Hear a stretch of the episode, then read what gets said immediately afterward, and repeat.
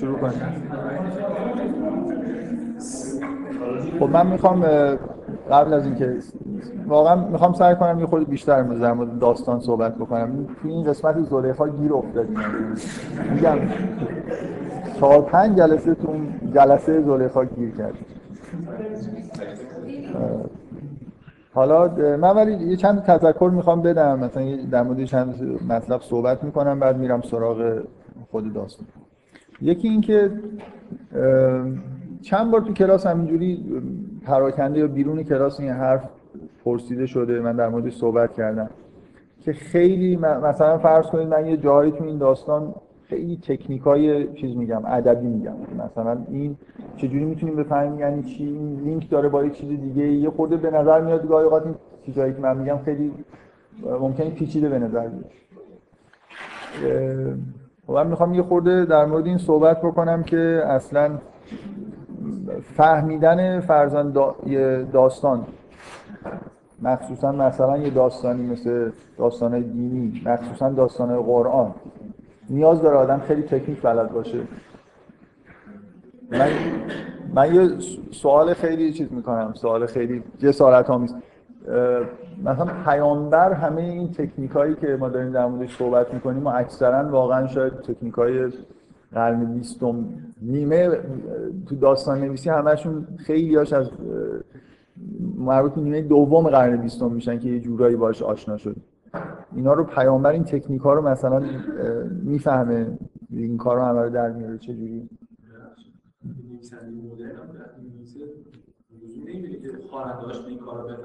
یعنی خیلی الان که حداقل الان که اتفاقا وقتی می مدرن یعنی آدمی که خیلی معمولا اینجوری به ذهن آدم میاد که خیلی خداگاهانه از تکنیک استفاده می‌کنه. نه اصولا ولی خواننده وقتی داستان می‌خونه حسایی که بهش دست میده بخاطر نیست که می‌دونه این تکنیک اینجاست. حس بهش دست میده خود خود یعنی نمیره این تکنیک رو باز کنه خدا مثلا ببینه که از ادبی بررسیش کنه. هنر که نویسنده به اینه که این حس به خواننده دست بده حتی اگه تکنیک رو ندونه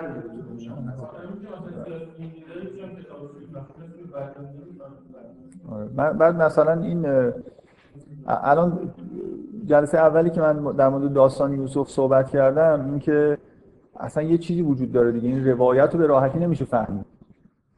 پیچیدگی در حدیه که لزوما هر آدم که تکنیک بلد نیست با هنر آشنا نیستم یه, داست... یه اثر هنری پیچیده رو درک نمی‌کنه. نیست اینجوری؟ نه من می‌خوام مثلا من سوالم اینه. الان محتوای خیلی اساسی این داستان که یه جوری به نظر میاد که به اشاره میگذریم از کنارش. یعنی خیلی داستان یوسف می‌خونن و متوجه این نکات مثلا این مسئله رابطه بین یوسف و برادرهاش که این کاری که یوسف داره می‌کنه چیه؟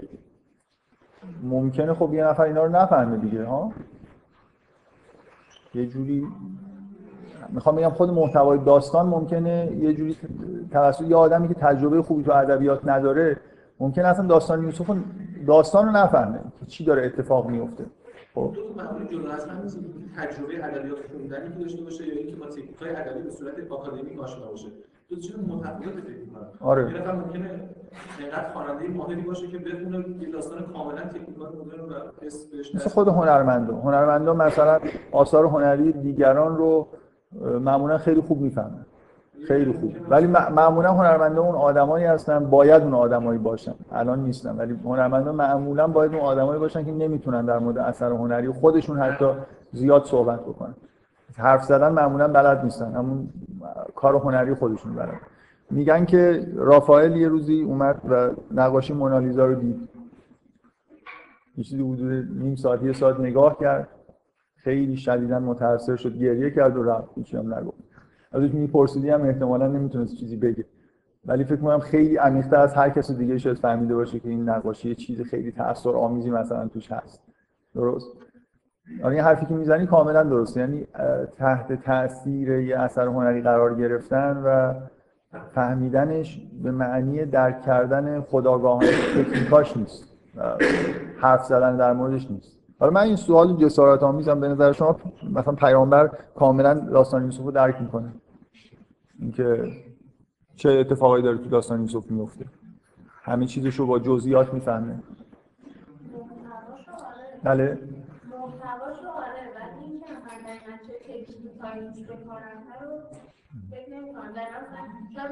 مثلا یه کسی صد سال فیلم ببینه و مثلا این مثلا یه بچه اصلا سوم راه و یه فیلم حالا مثلا هنری بزنیم جلوی اینا دوتا یه جورایی شاید برمیگرده به اینکه یه چیز ذاتی هم باید باشه این مثلا. و شاید راه نمیده که من خیلی بهتر بفهم تا اون آدم هزار خب حالا من چیزم دیگه فقط اظهار نظر نکنید می‌تونید یه جوری سعی کنید که خود مستدلتر صحبت بکنید فکر می‌کنم.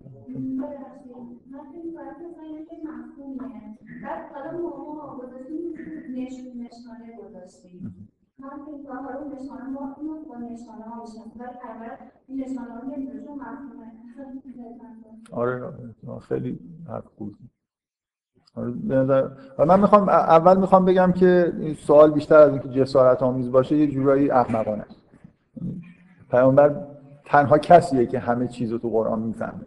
من واقعا نظرم به وضوح اینجوریه که اصلا یه چیزم هست یه فکر می‌کنم روایت معروفیه که یه نفر فقط قرآن می‌فهمه کسی که بهش خطاب شده. من می‌خوام از داستان یوسف بهتون نشون بدم که پیغمبر چقدر سلیس و راحت داره می‌فهمه. خب یعنی همینجوری که این مثلا من خودم چند بار خوندم تا یه چیزایی فهمیدم. پیغمبر همینجوری که داره بهش وحی میشه همه رو با تمام جزئیات و همه چیز می‌فهمه. برای خاطر اینکه داستان که تموم میشه بعد از اینکه می‌دونی یه چیز داره دیگه یه انتهایی داره که من هیچ وقت در موردش صحبت نکردم طبیعیه که وقتی بهش رسیدیم بعدش حرف بزنیم. ولی داستان که تموم میشه یه چیزی شروع میشه. یه قسمتی که دیگه جزو داستان نیست مثل اینکه انتهای داستان چند سطر به خطاب به پیغمبر یه چیزایی داره گفته میشه. خب اون محتوای اصلی که ما به زحمت یه جوری هی مثلا این برون برش کردیم در آوردیم چیه؟ اینکه یوسف در واقع اساسی ترین چیز توی داستان شخصیت یوسفه به نظر من اون تاثیر عاطفی که داستان قرار بذاره اینه. که آدمی با اینکه برادرش همچین بلایی سرش آوردن چقدر داره فداکاری می‌کنه برای برادرش بر نمیگرده خودشو محروم کرده برای خاطر اینکه اینا توی موقعیت خطرناک قرار گرفتن از نظر دینی. یعنی مثلا ممکنه آخرتشون در واقع از دست رفته. تمام دنیای خودش رو هم به خودش سخت گرفته همه رو داره در واقع تحت شعا قرار میده که به برادرش کمک بکنه که یه جوری شاید درست بشن خب؟ و بازم یه جوری با هزار تا تعبیر تکنیکی و اینا من سعی کردم بهتون نشون بدم اون جلسه جلسه ای که توی دور قبل بود. اینکه از لحن قرآن برمیاد که خیلی نهایتا تحول خاصی هم در برادر ایجاد نمیشه. یعنی این فلاش بکی که آخرش هست که برمیگردیم به اون صحنه که توی خود داستان خیلی روش تاکید نشده رو روش تاکید می‌کنه. یعنی اینا واقعا به اون معنای واقعی کلمه نتونستن مثلا توبه کنن یه جوری در واقع گناهشون از بین بره. چون گناه داره به تاکید زیاد ذکر میشه. این انگار این گناه هنوز مونده. خب؟ یه توجیهاتی کردم که فکر می‌کنم قانع کننده بود که اینجوری نیست که این برادرها به طور کامل بخشیده شدن و مثلا یه جوری به یه چیز رسیدن. خب مطمئنا روشون تاثیر خوبی گذاشته. یه خورده بهتر شدن ولی اونجوری که باید نشد. من اولین فقط می‌خوام اولین جمله ای که بعدش همینجور پیغمبر داره این داستان رو میشنوه. داستان تموم شده. میگه که تو اونجا نبودی که ببینی که اینا مثلا با یوسف چی کار کردن. اولین جمله که خطاب به پیغمبره میگه ما اکثر اون ناس ولو به مؤمن اکثر مردم تا هر چقدر هرس بزنی ایمان نمیارن. اصلا این داستان تبدیل میشه به اینکه همه اینو خدا انگار به پیغمبر گفته. ببین چی کردی؟ همه عمرش رو تلف کرد و آخرش هم برادرش طوری نشدن.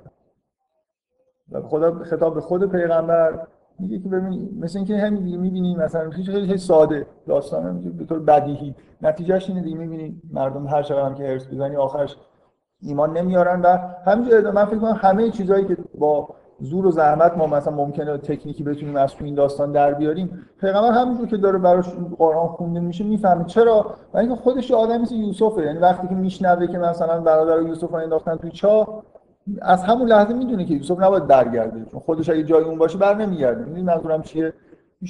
یعنی موقعیت ها رو همون جوری که باید می‌بینه دیگه. مثلا ما برای خودمون ما ممکنه احساس کنیم خب یوسف برگرده مثلا این پوزه این برادرها رو به خاک بماله.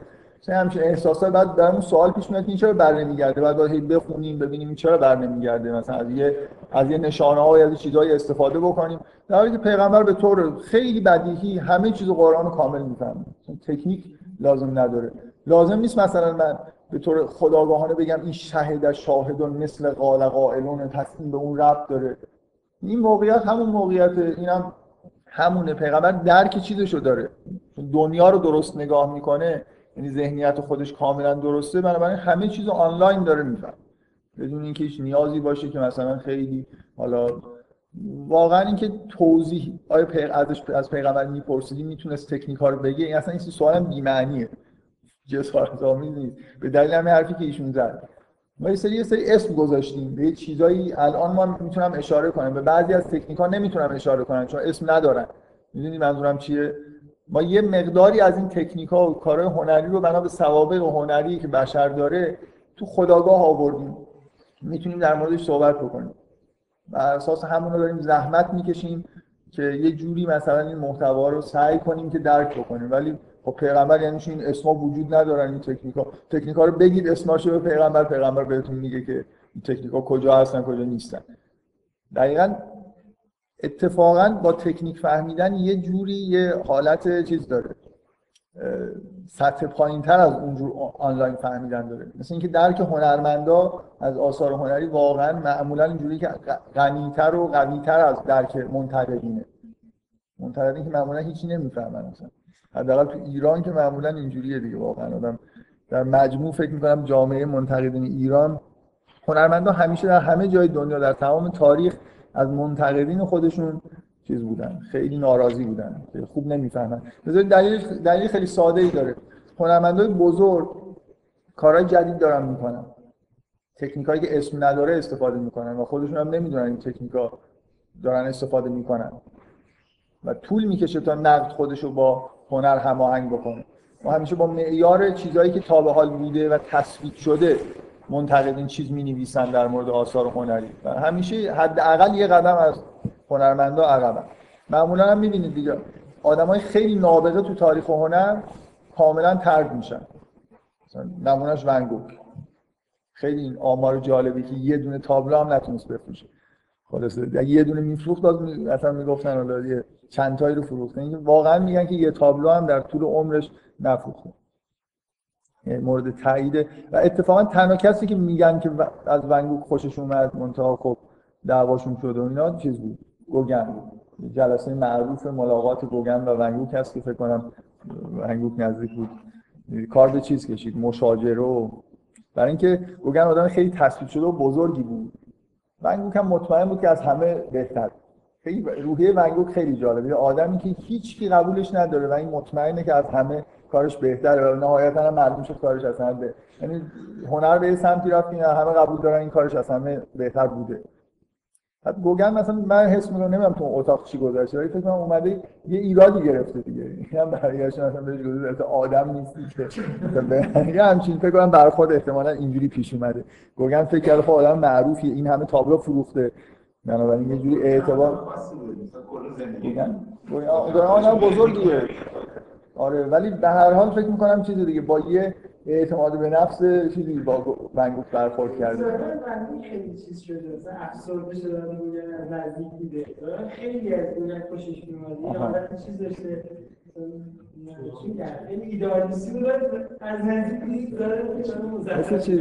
این گاهی اینجوری پیش میاد دیگه. آدمی از یه هنرمندی خیلی خیلی خیلی خوشش میاد. بعد باش برخورد می‌کنه. این یارو اصلا هیچی نمیفهم یه نمونهش فکر می‌کنم یه مصاحبه خیلی طولانی بین فرانسوا تروفو با هیچکاک.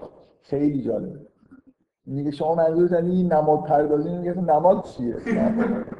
من اینو گذاشتم اونجا ببینم تماشاگرا مثلا خیلی برخورد هیچگاهی برخورد خیلی بچگانه با مفاهیم فیلم های خودش. مثل اینکه خودش نمی‌دونه. اینا رفتن مثلا نشستن در مورد اون فیلم پنجره عقبی هیچگاه یک تئوریایی در آوردن تو فرانسه که این مفهوم این فیلم چیه. اون قسمتش اگه کتابو دیدید بخونید این هیچگاه میگه نه اصلا. هیچگاه یه جورایی فکر فرمال خیلی خوب داره ولی محتوا جوابش اینه که محتواش به حال این سوال به نظر من چیزه؟ سوال اصلا جای پرسیدن نداره. یعنی واقعا یه جوری سوء تفاهمه که آدم فکر بکنه که برای فهمیدن یه جوری آگاهانه تکنیکا رو باید بفهمید ولی وقتی آدم می‌خونه نمی‌فهمه خب این تکنیکا می‌تونن کمک بکنن به فهمیدن. و مخصوصا چیزی که خیلی مهمه به نظر من اینه. تو توضیح دادن خیلی می‌تونن کمک بکنن. خب؟ یعنی من وقتی که می‌خونم یه حسی بهم دست میده اگه بتونم یه جوری سعی کنم بفهمم که چه چیزی باعث شده که این حس بهم دست بده شاید کمک بکنه که دیگران هم اونجا رو همینطوری بتونن بخونن و اون احساس رو درک بکنن. ولی در این حال یه چیزی هم داریم از دست میدیم دیگه. اگه آدم باورش بشه که این حس اینجا به این دلیل دقیقا به دست میاد یه خورده ممکنه بعدا یه چیزایی جالبتری اونجا باشه که دیگه بهش فکر نکنه. من یه مثال می‌خوام بزنم. که من جلسه قبل در مورد واقعا اینجوری نیست که من مثلا فرض کنید یه سری تکنیک بلدم و بعد مثلا اینو می‌خونم ببینم این تکنیک اینجاست. واقعا من خودم همینجوری فکر می‌کنم. مثلا در مورد اینکه چرا یه کات خیلی خیلی با شارپ وجود داره بین جلسه زلیخا و این جلسه ای که یوسف داره مناجات می‌کنه. یعنی من وقتی می‌خونم اینجا احساس خیلی خاصی بهم دست میده. اینکه یه دفعه از اون جلسه ای که به شدت یه حالت شیطانی داره و خیلی جلسه کثیفیه بعد از اون اربده ای که مثلا اونجا داریم می‌کشه آدم احساس این که یوسف مثلا چه گرفتاری شده این وسط. یه آدم اینقدر چیز مثلا پرفکت وسط یه همچین جریانایی. یه دفعه تنها شدن با یوسف و شنیدن مکالمه یوسف با خدا اونم تازه با این جمله ای که داره میگه یه حس خاصی به آدم میده. من دفعه پیش تاکید کردم که این از نظر تکنیکی چیز مهمی که اینجا وجود داره اینه که یه دفعه از اون جلسه بدون هیچ واسطه انگار میپریم میایم اینو می‌بینیم و این خوش خود خود این تاثیر می‌ذاره. از اون هفته تا الان یه دفعه یه چیزی به ذهنم رسید می‌خوام بگم که خودمون محدود نکنیم دیگه به اینکه مثلا الان این دلیلش اینه یا دلیلش چیز دیگه, چیز دیگه هم هست که اینقدر این جلسه در واقع این رفتن از اون جلسه به این حالتی که یوسف داره دعا می‌کنه رو تأثیر گذار می‌کنه. می‌خوام به این نکته اشاره بکنم که اون جلسه یه جوری نقل میشه. کاملا یه چیز تکنیکی خیلی به نظر من جالبه. اون جلسه یه جوری نقل میشه که اصلا شما یوسف رو نمی‌بینید یه جوری انگار غایبه خود دقت بکنید. شما زنها رو می‌بینید در حالی که اومدن براشون جا تهیه کردن. نمی‌بینید یعنی این دیگه. اشاره به یوسف نیست. زنها رو می‌بینید اونجا هستن تکیه دادن بعدا چاقویی تو دستشونه. زلیخا رو می‌بینید که امر می‌کنه که از جای خود بیرون بیا. زنها رو می‌بینید که دارن حرف می‌زنن که این عجب چیزیه مثلا چه بشر نیست ملکه. مثلا حتی یه عبارت نیست که یوسف بیرون آمد. تو ادبیات اینجوریه دیگه. تا من نگم شما تص... این تصویری که نمی شما زلیخا رو می‌بینید که امر بیرون اومدن می‌کنه. زنها رو می‌بینید که دارن یوسف رو نگاه می‌کنن. دقت می‌کنید منظورم چیه؟ هیچ اشاره مستقیمی به خود یوسف نیست. انگار یوسف یه جوری اونجا غیبت داره. بنابراین خود به خود شما یه حس خاصی بهتون دست میده که یه دفعه مثل اینکه نگران یوسف دیگه. خلاص یه چیزی بگیم در یوسف. یوسف کو؟ چرا یه چیزی در مورد یوسف گفته نمیشه؟ چه وضعیتی؟ از اونجا بیرون بیا یعنی چی؟ وقتی که اینجوری نقل میشه خود به خود کات خوردن به خود یوسف که حالا تنها شدیم باهاش نشسته و داره صحبت می‌کنه تاثیرگذارتر میشه. بنابراین اینکه ما یه جلسه رو که یوسف به نظر میاد در مرکزش می‌بینیم ولی انگار یوسف رو نمی‌بینیم. حواشی رو داریم می‌بینیم. زلیخا اون زنا دارن چیکار می‌کنن؟ همش اونا در واقع روشون داره تاکید میشه. خود به خود برگشتن به یوسف در واقع یه خاصیتی داره که یه مقدار تاثیرگذاری رو بیشتر که در واقع نوع تصویر سازی که توی اون جلسه هست این ویژگی رو داره که یوسف در واقع توش نمایش داده نمیشه. به طور مستقیم. من اینکه یه موجودی رو غایب کنید توی داستان. یه جایی که به نظر میاد که نباید غایب باشه. این همیشه یه تاثیر خوبی می‌ذاره. نظر فنی روی آدمی که داره می‌خونه. مثلا مهمترین چیز تو این داستان غیر من قبلا اینو گفتم. غیبت یعقوب دیگه. یعقوب یه دفعه کاملا غیب میشه. برادرام میان همش ما یه چیزای یعقوب میگه که ما می‌دونیم که از این حرفا که این خیلی خیلی بهش سخت خواهد گذشت. از وقتی که یوسف میره ما با یوسف میریم. اصلا برادرها و یعقوب دیگه نمی‌بینیم. بعد برادرها میان یوسف با برادراش می‌بینیم. از همه آخرتر رو دوباره یعقوبی که ظاهر میشه یه جوری مثل اینکه این غیبت طولانی مدت آدمو تشنه این می‌کنه. یه یه جا اگه وسط داستان یه مثلا کاتی داشت به اینکه تو کنعان چی داره میگذره این احساس ایجاد نمیشه. ما سالهای سال می‌دونیم که یعقوب با وضع خیلی زجرآوری در واقع زندگی کرده و مشتاقیم که ببینیم بنابراین اون لحظه ای که برای اولین بار یعقوب ظاهر میشه و یه حرفی می‌زنه خیلی تاثیرگذاره چی میگه؟ چه احساسی با آدم دست میده؟ اولین باری که شما یعقوب می‌بینید دارن ازش می‌خوان که این یکی برادر رو بهش بدم میگه که میگه میگه مثل اون دفعه که دادم یعنی دوباره انگار که مثل اینکه سی ساله که این همین موضوع همین موضوع زندگیش همینه دیگه. هیچ تغییری توی حرفش نداره. انگار وصل میشه به همین که اون دفعه مثل اینکه این فردای اون روزه. دقت می‌کنین؟ واقعا من فکر می‌کنم همین حس قرار ایجاد بشه. یوسف سی سال همینجوری زندگی کرده دیگه.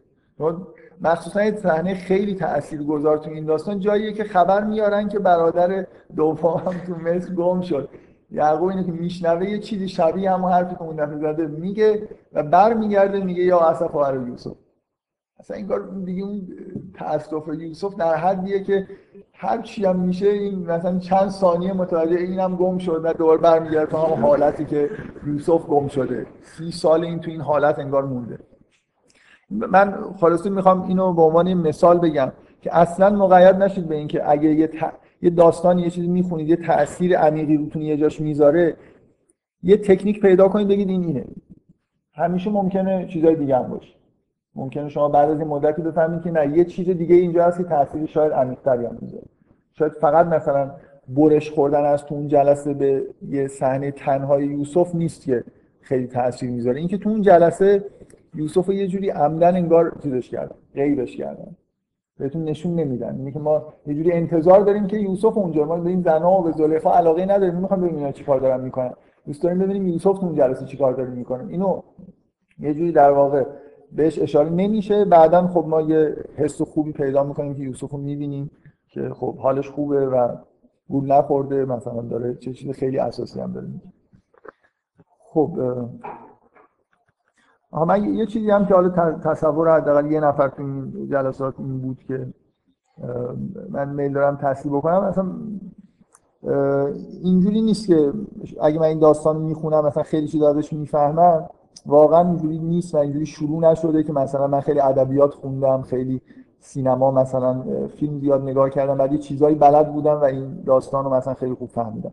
من واقعا این داستان رو خیلی زیاد خوندم و فهمیدم. مثلا فکر کنم 18 19 سالم بود که اون مثلا نکته اصلی داستان رو احساس می‌کنم فهمیدم یا شروع شد که به طور کامل بفهمم. فکر می‌کنم خیلی چیزای اساسیشو فهمیدم.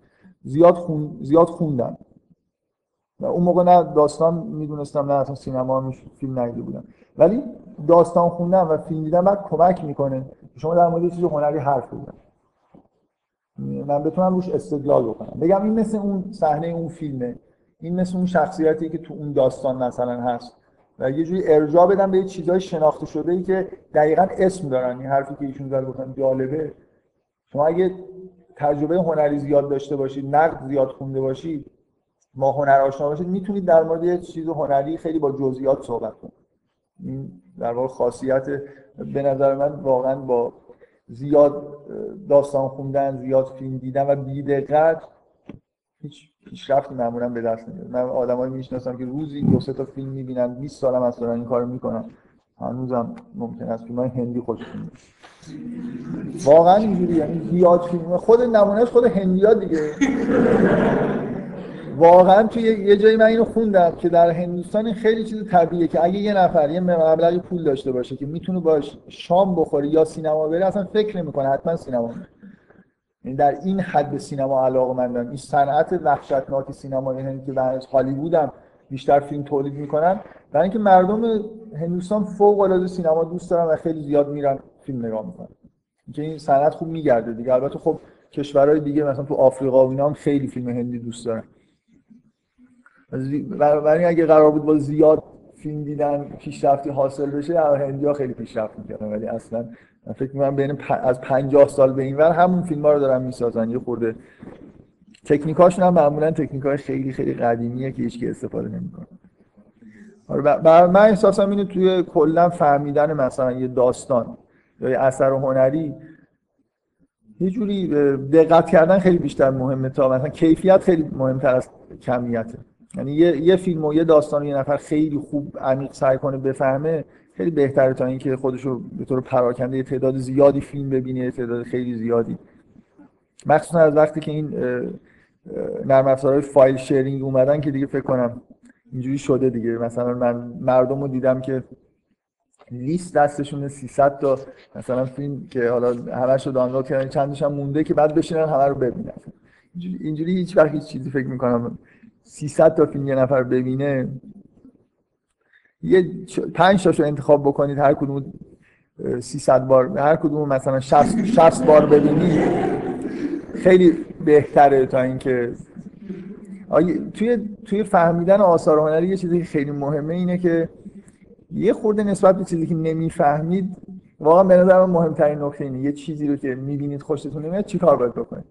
بدترین کار اینه که آدم علکی بگه خوشم اومد. مثلا من همین کسی که میگم 20 ساله داره هر روز دو فیلم می‌بینه جلوش حداقل من, من اگه باشم حرف تارکوفسکی بشه تعریف می‌کنه.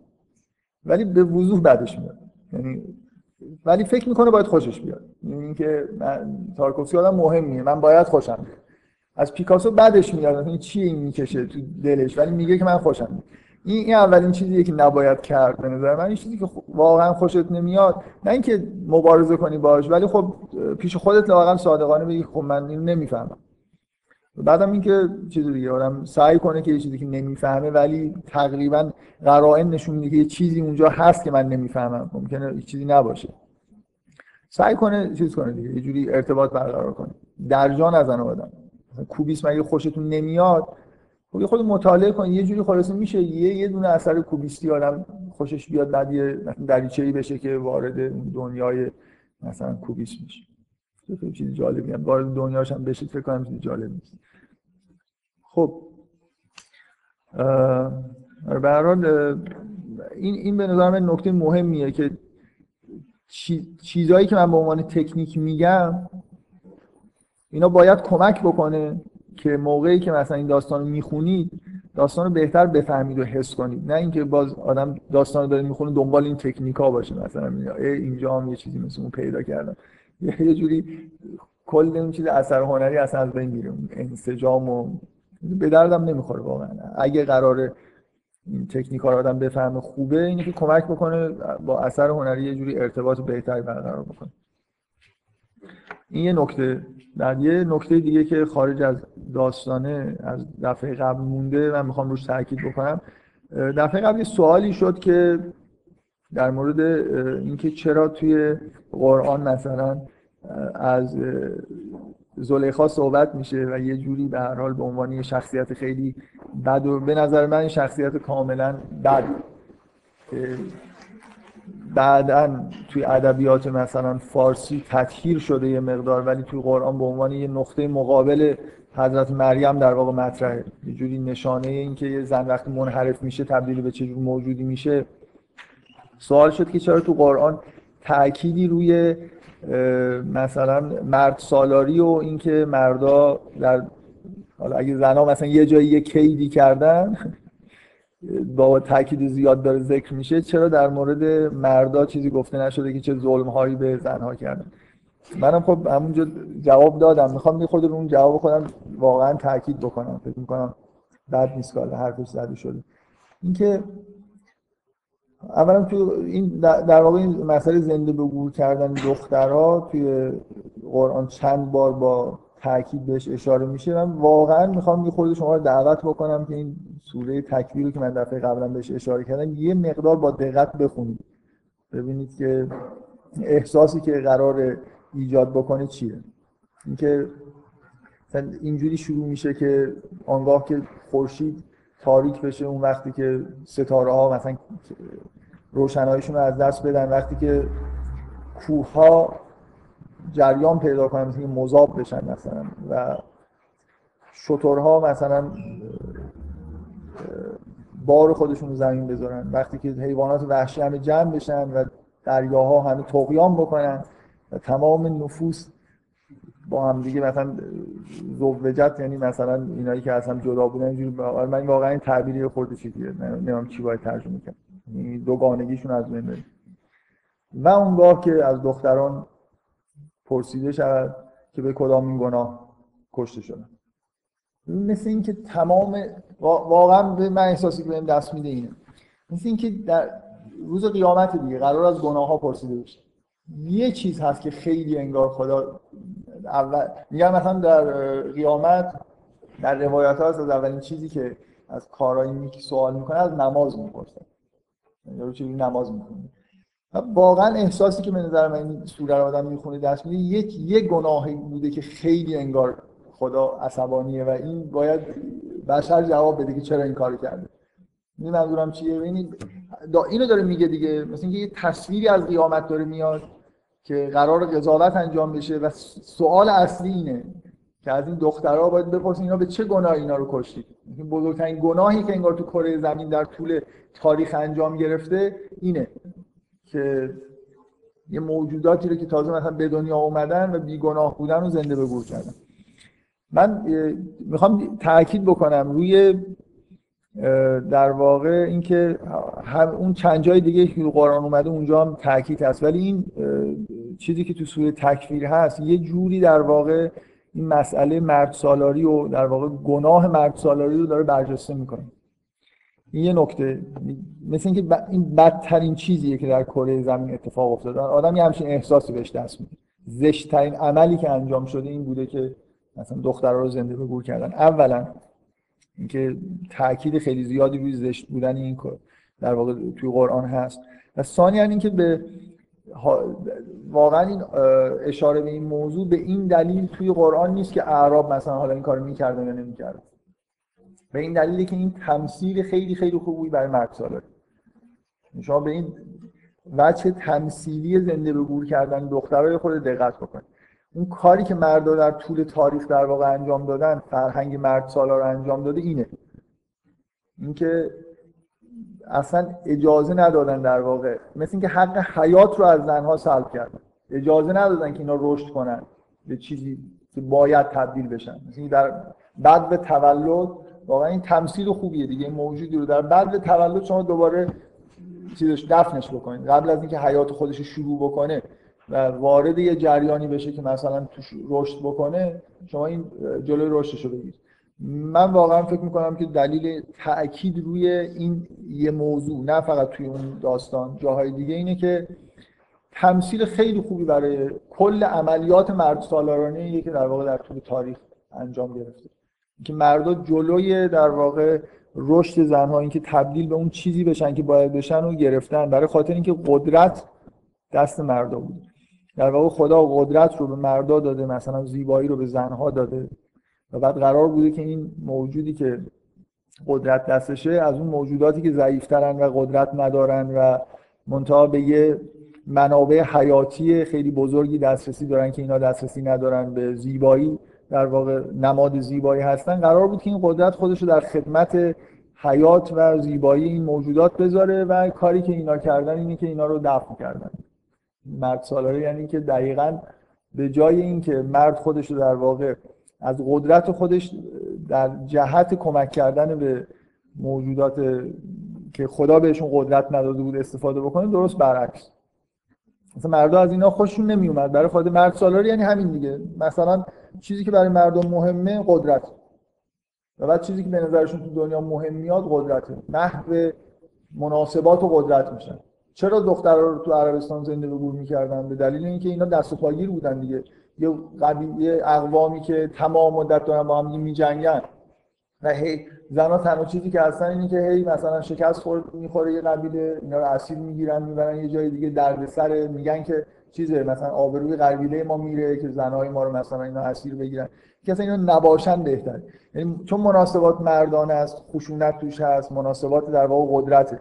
کی برتره کی زورش بیشتره. اینجا زنها یه جوری موجودات بی استفاده ای هستن دیگه. درست؟ مرد سالاری اینه.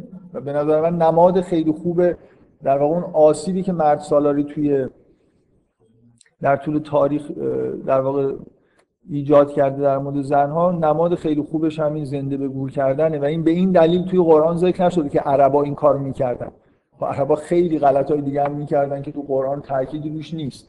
برای خاطر اینکه این عمل عمل خیلی چیزیه پرمعنایی انگار. یعنی اینجوری نیست که شما هر گناهی که توی عربستان خیلی زیاد بوده تو قرآن روش مثلا تاکید زیادی شده باشه. مثلا عربا دیگه از شدت علاقه به شرب خم و فحشا میگن اصلا دیگه یه چیز بی‌نظیری بوده. ولی شما تو قرآن انعکاس زیادی نمی‌بینید که خیلی در مورد شرب خم صحبت کرده باشه یا تاکید زیادی روی این مسائل داشته باشه. و ولی اینجا تاکید هست واقعا. به نظر من سوره تکفیر یه جوری این حس رو ایجاد می‌کنه که بزرگترین گناه انگار توی کره زمین همین رفتار زشتی بوده که در واقع با زنها شده. حالا این حالت خیلی خیلی چیزشه اکستریمشه. حالت های خورده کمتر از این همین الان هم خب متداوله.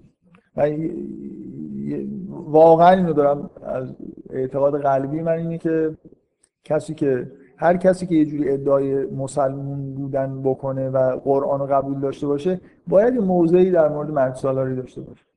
من کاملا احساسم اینه که یعنی باید یه توجهی به من یه بار اینو به این عنوان گفتم که هر کسی که روشن فکر باشه باید این کار اینجوری باشه. یعنی متوجه چند تا چیز تو دنیا باشه. یکی مسئله مشکلیه که در واقع برای زنها توی دنیا وجود داشته از نظر تاریخی همیشه بوده الان هم هست. و واقعا فکر می‌کنم که کسی به قرآن اعتقاد داشته باشه باید متوجه این مسئله باشه. یعنی حتی این تأکیدو که می‌بینه خود فکر کن. اینجا یه چیزی هست دیگه. تمام این ستاره اینجوری میشن اینا اینجوری میشن بعد از چی می‌پرسن؟ میگن که این دخترها رو به چه گناهی زنده به گور کرد اینکه به نظر من این وجه تمثیلش هم خیلی بدیهی و واضحه. که یه مشکلی خلاصه وجود داره توی دنیا.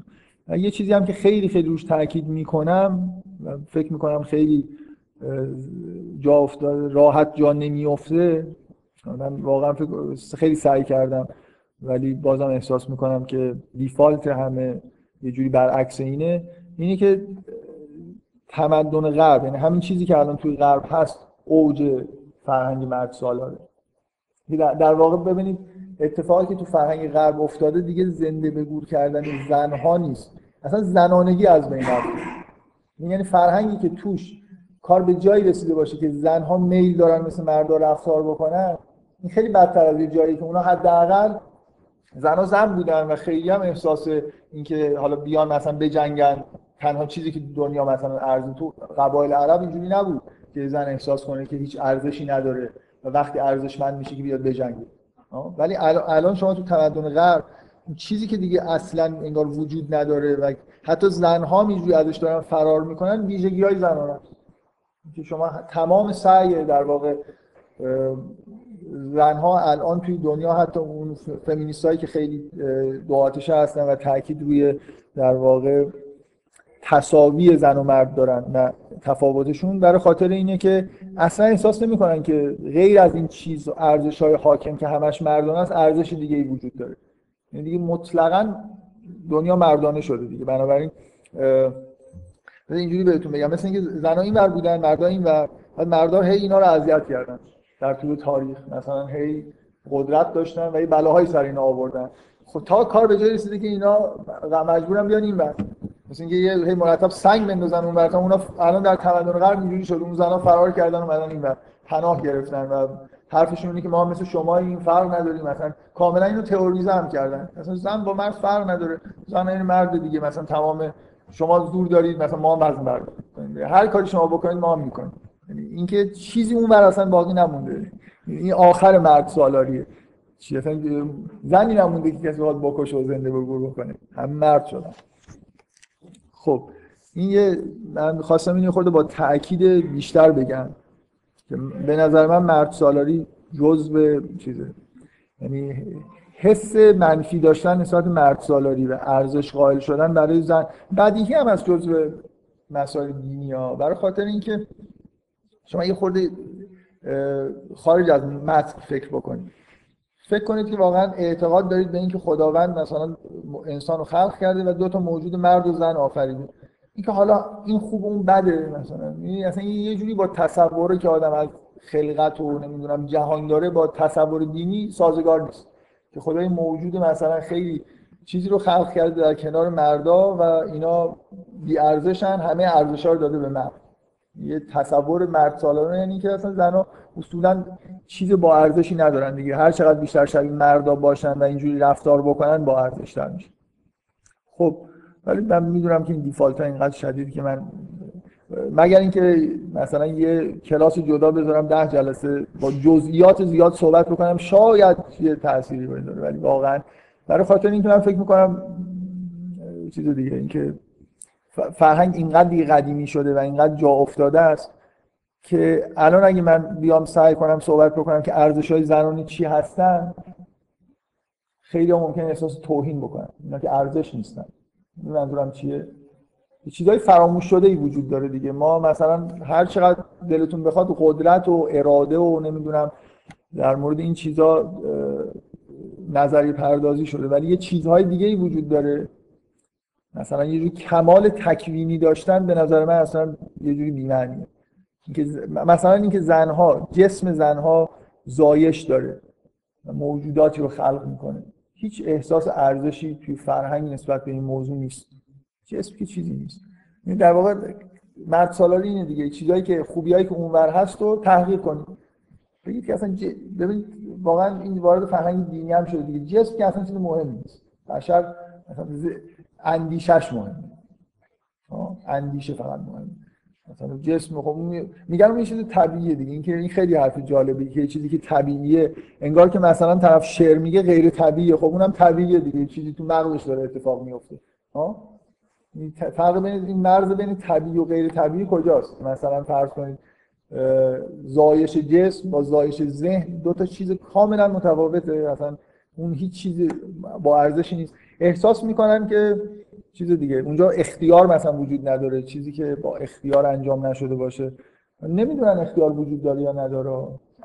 میگن دیگه. نمی‌دونن چیه که. مردا وقتی دارن در مورد مثلا فرض کنید بارداری صحبت می‌کنن که نمی‌دونن چیه. اونجا بیرون نگاه می‌کنن. قبلا که میگم مثلا کاملا این حرفم خودش شرماور من میگم. ولی قبلا تصور مردا نظام مرد سالار از بارداری این بود که زنها حد اکثر مثل کیسه دارن عمل می‌کنن. مردا یه موجود فرزند خودشون اونجا می‌ذارن مثل کانگورو. چطور مثلا کیسه داره؟ بچه اون توی کم کم بزرگ میشه. همین. اصلا اینکه خلقت داره اونجا انجام میشه و زن داره این کار رو انجام میده. اصلا یه همچین تصوری وجود نداشته. هنوز هم وجود نداره. حالا بگذاریم. به هر حال این مشکل خیلی اساسی. من الان خب خیلی احساس احساس راحتی می‌کنم بعد از اینکه در مورد کاپیتالیسم صحبت کردم. برای خاطر اینکه من خیلی وقت سالهای سال جدا تفریحاتم اینه که هر وقت با چند تا دوستان بشینم باید چیزایی به کاپیتالیسم بگم. مثلا خیلی لذت می‌برم. و اصلا چیزم اینجوریه. این شعری که هست که بابا تاهر میگه که به هر جا بنگرم روی تو بینم. من, من واقعا اینجوری من صبح من صبح پا میشم باور کنید تا شب کاپیتالیسم می‌بینم. هر چی رو نگاه می‌کنم اینم اینم جزو مظاهر کاپیتالیسمه اونم قوطی مثلا اونم اینم جزو مظاهر کاپیتالیسم همینجوری. مثلا سعی می‌کنم اینا رو هم رفت بدم. دیگه جزء عادتهای ذهنی من شده. ولی این توجه به مرد سالاری خورده توی ذهن من جدیدتره. مثلا چند سال بیشتر سابقه نداره. در سالهای اخیر. و الان خیلی احساس راحتی می‌کنم که یه جاهایی مثلا در حال یه مقدار در مورد کاپیتالیسم هم می‌تونم صحبت بکنم.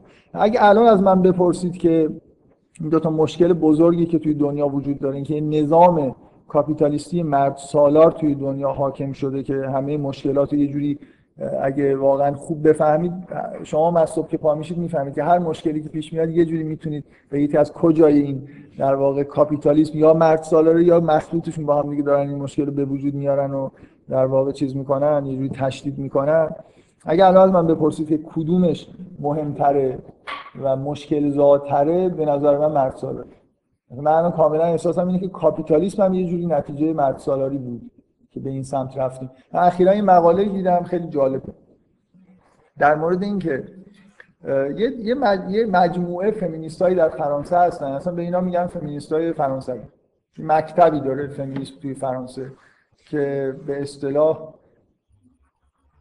جزء چیز هستن. یه جورایی جزء این مکتب مکتبی هستن که بهش میگن تسا ساختارگرا.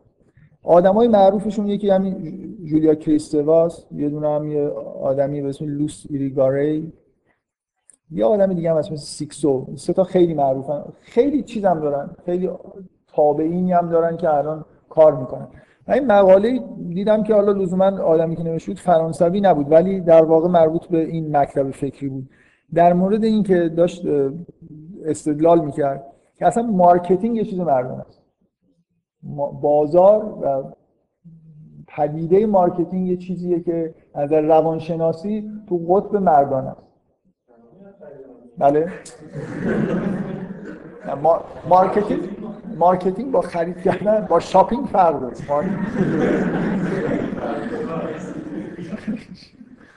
مرد سالارن دیگه. هر چی میشن بگذاریم. حالا به هر حال به نظر من واقعا روحیات روحیات ببینید تکنولوژی مردانه است. به این دلیل که تکنولوژی در واقع ابزار سلطه به طبیعت نسبت طبیعت. نیست. یعنی چه چیزی باعث میشه ما خیلی دنبال تکنولوژی بریم؟ برای اینکه میل به سلطه وجود داره. این میل به سلطه مردانه است. زنا مثل مردان میل به سلطه ندارن. مثلا طبیعت و چون سرخ فرهنگ سرخپوستی یکی از خالصترین فرهنگاییه که همینجوری هم اونجا توی آک... چیز موزه انگار نگهش داشتن تا قرن 16 هم اینا که تا قرن تا قرن 18 هم 19 هم بودن. تا قرن 16 هم دست نخورده بودن یعنی کاری بهشون نداشت.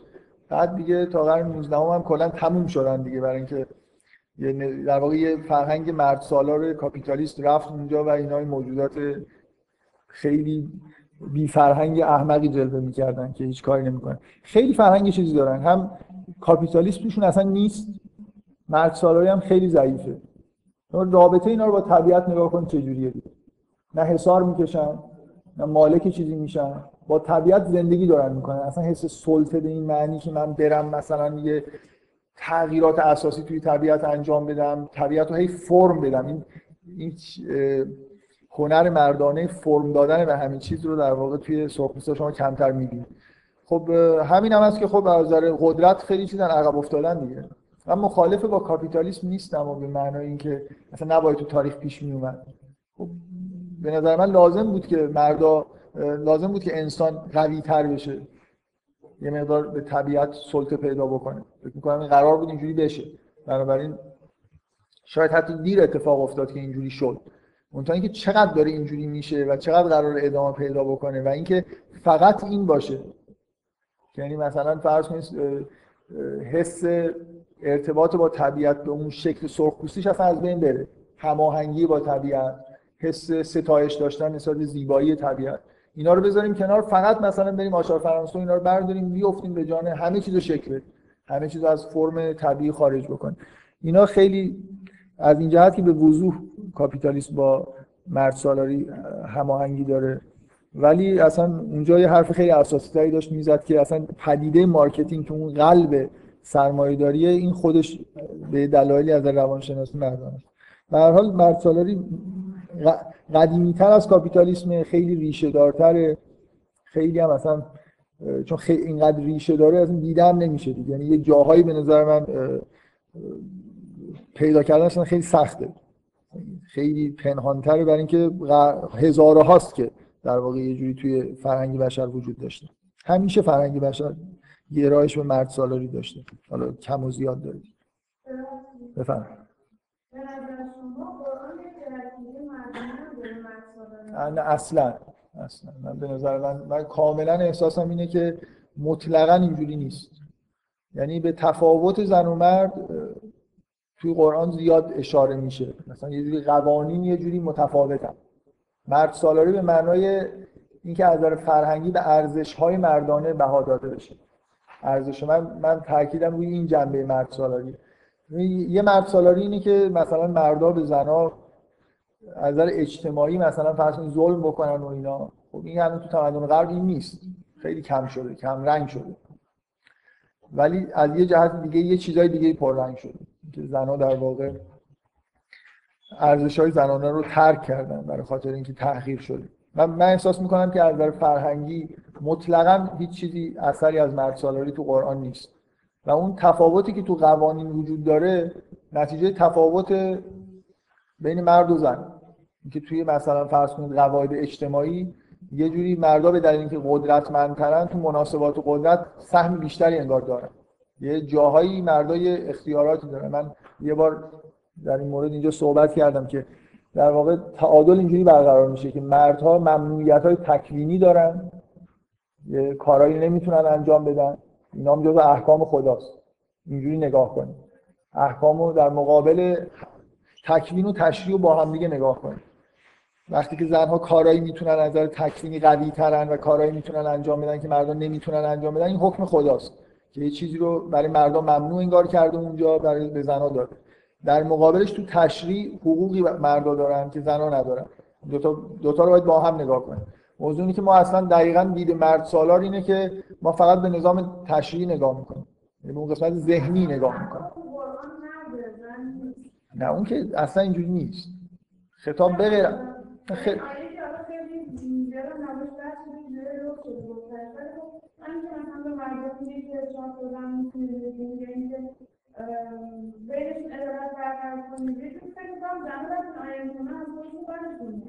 هر جا از خودشون نه هر جایی که احکام مثلا طلاق و ازدواج هست خطاب به مرد است چون احکام تشریعی هن دیگه.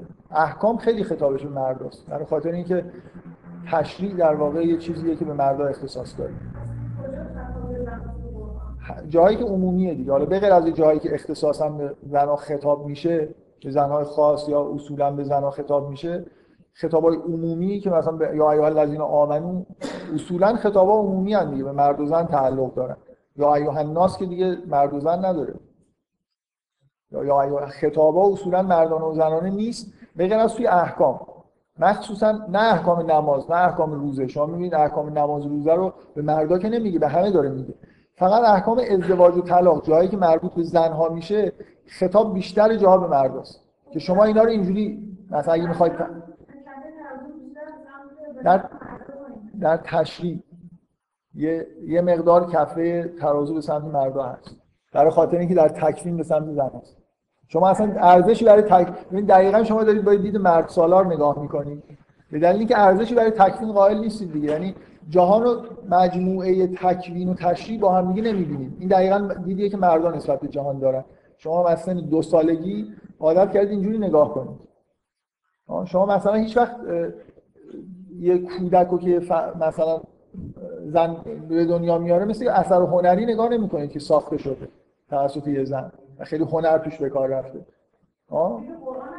اینجوری نیست. چرا؟ دقیقا داستان مریم اصلا تو قرآن اینه که شما همینو بفهمید. که اصلا مرد هیچ کار است. زن به تنهایی به وجود میاره. و یعنی چی؟ یه،, یه زن انتخاب شده در موردش داره صحبت میشه. اختصاصی نیست. در مورد در واقع در مورد یه زن به معنای خوبش داره صحبت میشه. زن می‌تونه چی باشه؟ زنی موجودی که به تنهایی می‌تونه یه موجودی رو به وجود بیاره به اسم عیسی ابن مریم. این به نظر میاد کامل ترین موجود مثلا تاریخ از نظر تکوینی. یه ویژگیهایی داره دیگه. عیسی ابن مریم موجود غیر عادیه تو قرآن. این واقعا من فکر می‌کنم چیز نیست. اصلا این عقیده ای که دارم میگم همه بهش معتقدن. اصلا با پیغمبرای دیگه هم فرق داره. یه ویژگی های خاص من یه جلسه اینجا صحبت کردم. یه جوری اگه بخوایم مقابل چیزی بذاریم دقیقا عیسی ابن مریم مقابل قرآن قرار می‌گیره. این به عنوان یه چیز پرفکت تشریعی در حیطه زبان و کلام اونم یه چیز پرفکتی توی زمین تکوین. دو تا در واقع مقابل هم دیگه هستن. کاملا این چیزی که میگم دیفالت جا نمیفته همین چیزاست دیگه. واقعا شما شما نمی‌تونید از شما به عنوان زن هم نمی‌تونید از مرد سالاری به این راحتی فرار کنید.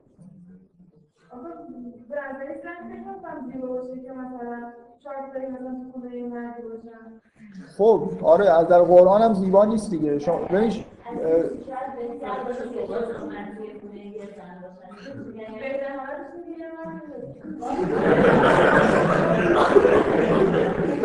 بذارید من برای اینکه بحث راحت بشه بس اومده شاید براش مشکل بذار بذار من برای اینکه یه لحظه اجازه بدید مریم اختیار رو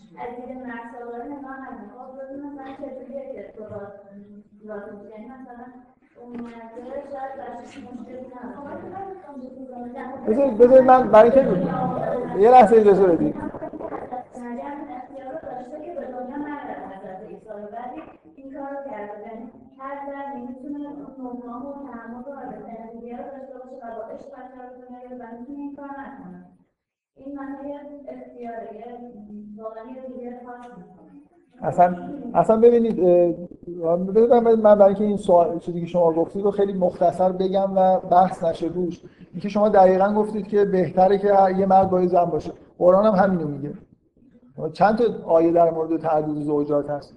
یه آیه اینه که شما اگر مسئله سرپرستی ایتام وجود داره. واقعا آیش اینا ببینید من, یه جلسه صحبت کردم. فکر کنم نصف یه جلسه در مورد اینکه چیزی که از احکام شما می‌بینید که اجرا شده رو با اون چیزی که تو قرآن هست یه خورده تفکیک بکنید. مخصوصا این جایی که مربوط به مرد و زن من یه مثالم زدم که یکی از مفتی های سنی گفته که تا نه تا میشه زن گرفت و این آیه رو گفته که دو و سه و چهار میشه نه من اینو مثال می‌زنم همیشه وقتی دارم در مورد این احکام مرد سالانه صحبت می‌کنم. ببین میل تمایل وجود داشته توی مردا به دلیل اینکه در واقع توی نظام مرد سالار این احکام ظاهر شده. متولی هم که مردها بودن و متقاضی هم که می‌رفتن و سعی می‌کردن که حکم بگیرن هم مردا بودن.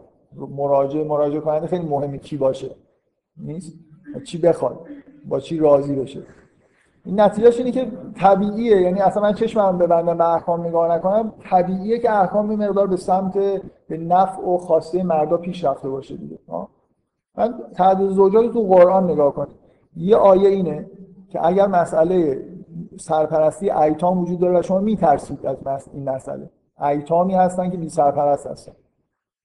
اشکال نداره که با دو سه تا چهار زن ازدواج کنید خب؟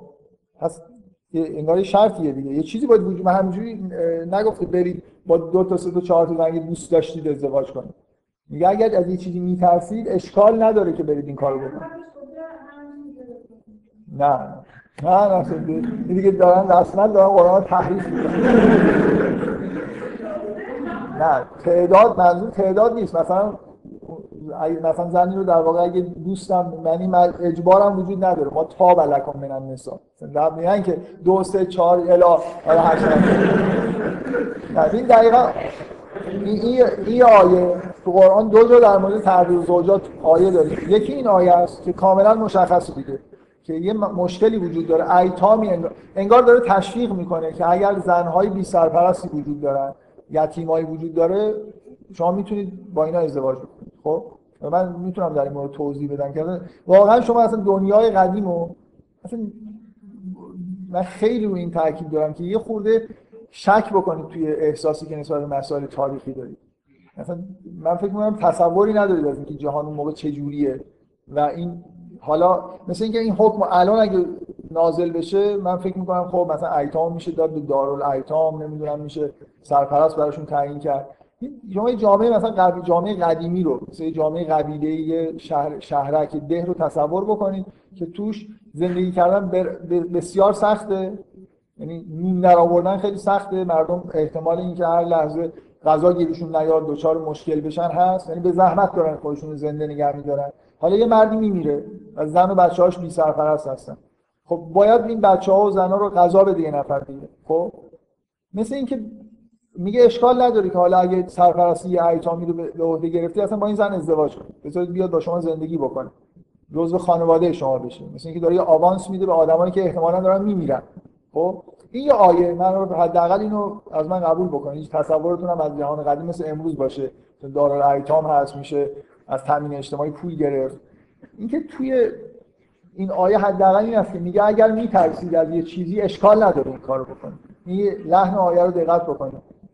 از توش نقطه که در نمیاد همینش هم داره با یه قید و بندای در میاد. و یه جای دیگه هم هست میگه که دومین جایی که به تعدد زوجات اشاره میشه اینه که شما اگر با بیش از زن ازدواج می‌کنید با باید بینشون عدالت رعایت بکنید. رعایت عدالت رو بکنید. و هر چقدر هم سعی بکنید نمی‌تونید. شما چی می‌فهمید از این آیه؟ یعنی به من اگه من واقعا اگه من آدمی باشم واقعا اعتقاد دارم به قرآن و یه خود مثلا آدم با تقوایی هستم و یه خود میترسم مثل اینکه داره به من میگه که تا می‌تونی این کارو نکن دیگه مگر اینکه واقعا نمی... میگه تو این باید این کارو بکنی ولی نمی‌تونی بکنی. یه آدمی که خیلی چیزه خیلی اعتقادات قوی داره میترسه از اینکه این کارو بکنه. بنابراین من فکر می‌کنم خیلی بدیهیه که از تو قرآن چیزی که در میاد نه نقطاست نه هر چقدر دلتون میخواده اینکه چجوری بعدا کار به اینجا رسید که حرم سرا تشکیل دادن با استفاده از احکام؟ خب هم میشه دیگه این کار نداریم. ضرب کردن توان رسوندن. بفرمایید.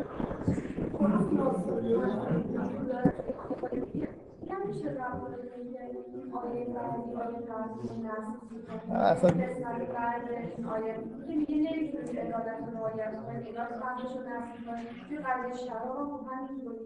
آخه اصلا این موضوع ناسخ و منسوخ به نظر خیلی چیز توهم توش زیاده. یه خورده اصلش به اصلش به نظر من یه خورده مشکل داره. مثالایی هم که می‌زنه. نه اگه من اگه می‌خواید در مورد ناسخ و منسوخ مطالعه بکنید یه کتابی هست به اسم البیان. مال آیه خویی فکر کنم فصل ناسخ و منسوخش خیلی فصل خوبی که موردی بررسی می‌کنه اون 20 تایی که خیلی معروفه. تقریبا همه رو رد می‌کنه. یعنی یه جوری این ناسخ و منسوخ یه خورده ای به نظر من دوچار چیز دیگه سوء تفاهم شدن یه اصلا من در شراب هیچ ناسخ و منسوخ نیست. نمیگه که هر نسخ نمیشه. اینکه به تدریج اینکه اولا اینکه از تدریجش واقعا این ترتیب همونیه که میگن خودش به نظر من خیلی اعتبار قطعی نداره. ثانیا اینکه نسخ نمیشه که میگه که این مثلا این کار براتون ممنوعه. من شما آخه ببینید اون آیه یه خورده باز خودش اینکه کلمه سکارا به کار برده میشه لا تقرب و سلات و انتم سکارا. یعنی منظور که وقتی مست هستید یا وقتی که مثلا تو حال خودتون نیستید نمی‌فهمید چی کار دارید می‌کنید. سکارا به معنای اینکه هوش و حواستون سر جای خودش نیست. مست یعنی من میگم از خیلی چیزا میشه مست شد. مثلا الان من یه بازی کامپیوتری انجام دادم مست این بازی هستم الان نماز بخونم.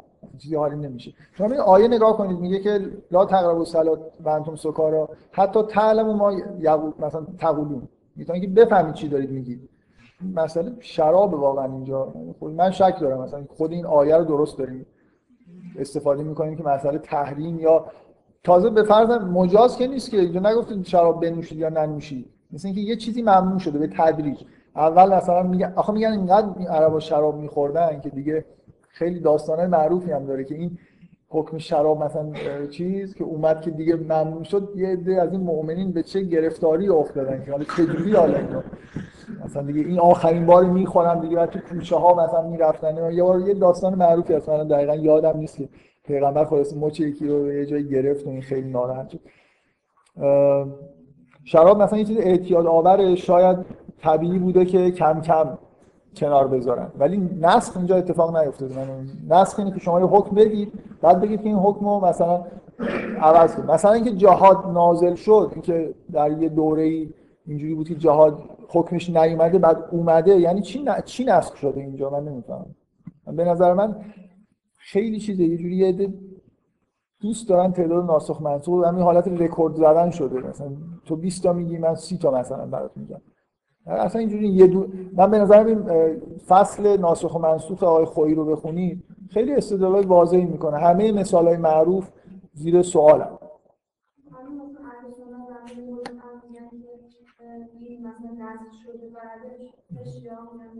نشده خب اهل سنت نمیگن تو قرآن نسخ شده میگن بعدا نسخ شده.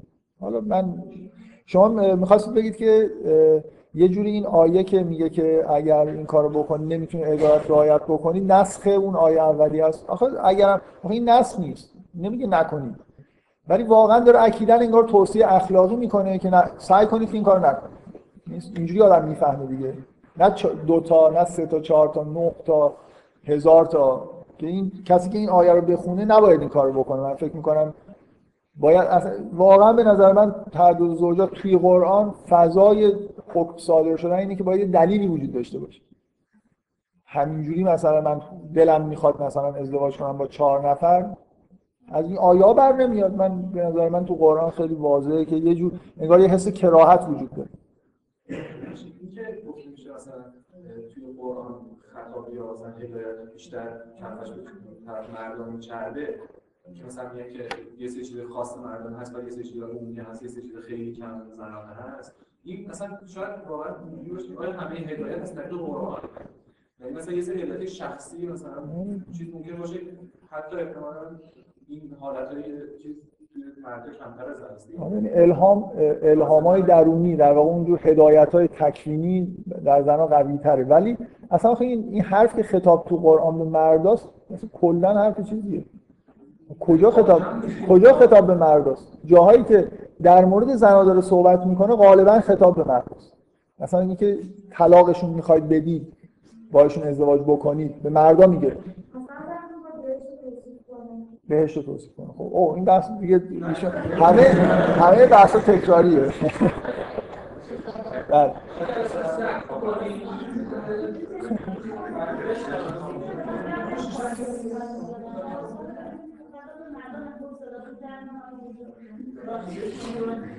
جلسه ضبط میشه آپلود میشه تقریبا نصف زمان هر جلسه مربوط به بحث جلسه در مورد قبل مثلا بحث احکام شده بود بحث خلقت و اینا کلمه دور گفت من جلسه نبودم ضبط شده کامل همش شده. من من من کلا یه موضوع رو چیزم دیگه. فکر می‌کنم که دیفالت اینقدر قویه که هر کاری هم بکنم چیزی نمیشه ولی با سعی خودم رو می‌کنم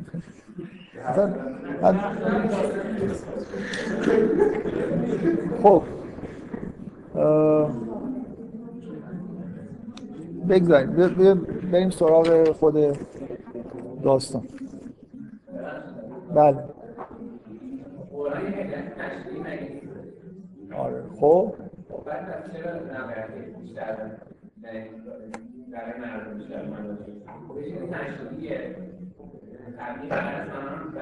آخه من, من همش انکار می‌کنم که این تصور که مثلا قرآن همش خطابش به مرد شما داری باید از این استفاده می‌کنید من میگم یه جاهایی تو قرآن وقتی که در مورد زنها داره صحبت میشه در مورد اینکه مثلا احکام ازدواج و طلاقه ما خطاب اختصاصی داریم به مردها خب؟ و عموم خطاب عموما چیزه در قرآن یعنی آیه رو مثلا آمار بگیری درصد خیلی خیلی بالاش عمومیه. داره با مردم صحبت با انس...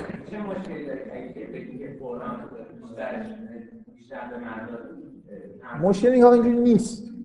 مشکل اینه که نیست.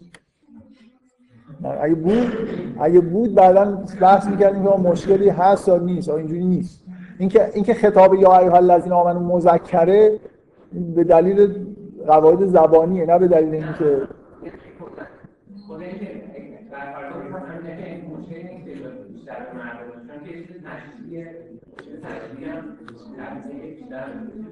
خب آره ولی ولی واقعا اینجوری نیست. یعنی خیلی خطاب عامه جایی که خطاب میشه معمولا به عام داره. یا به خیلی جا تو قرآن مخاطب پیغمبره. خب این که نمیشه گفت به مردها داره خطاب میشه. مخاطب خود پیغمبر. اینکه به جمع مردا یه جایی خطاب بشه در مقابل جمع زنها خب خیلی نا... چیز دیگه. در یه اقلیت خیلی مطلقه. بنابراین اصلا بحثی خود چیز داره. خود خود این بحث رو باز کردن زیاد جالب نیست. در این حالی که من می‌فهمم منظور شما چیه. که همین چیزی که قبلا هم آقای اسدپور گفت دیگه. اینکه باز اگه تکوین تشریع با هم در نظر بگیریم در تکوین انگار زنها بیشتر مورد خطابن یعنی که پر از الهامات تکوینی هستن که مردا تو این زمینه خیلی کمتر اینو دارن. بنابراین یه جوری اصلا شما توی یه جوری زن سالارانه فکر بکنید می‌تونید اینجوری فکر کنید. خب بیچارا نمی‌فهمن. ما که ما که لازم نیست که خدا خیلی ما رو مثلا هدایت بکنه. ما که می‌دونیم چی کار بکنیم. این مردم نمیفهمیدن خدا مثلا مثل اینکه یه چیزی حالا گفته اینا برای مثلا اینکه کمبودشون جبران بشه چهار تا مثلا اینا رو بشین بخونید که اونم هیچی نمی‌فهمن ازش. میشه اینجوری هم شما هر چیزی که بگید میشه میشه اینجوری هم نگاه کرد. یعنی اگه ارزشا رو مثلا ببرید توی جنبه های تکوینی بعد می‌تونید چیزای تشریح رو مسخره کنید. کاری که مردم عملا از اون برش کردن دیگه حالا. زنا می‌تونن اینجوری نگاه کنن به موضوع. مثلا آره آره اصلا بگن که آره این قرآن بیشتر خطابش مرداست. ما که لازم نداریم. من به یکی از دوستان معمولا که خیلی دوست نزدیکم به شوخی میگم. هر وقت بحث می‌کنیم رفته منطق خونده. میگم تو خب کم داشتی رفتی خوندی دیگه مثلا مردم که نمیرن منطق بخونن. ما منطق تو از بچگی نمیفهمیدی احساس نیاز می‌کردی رفتی آخرش منطق.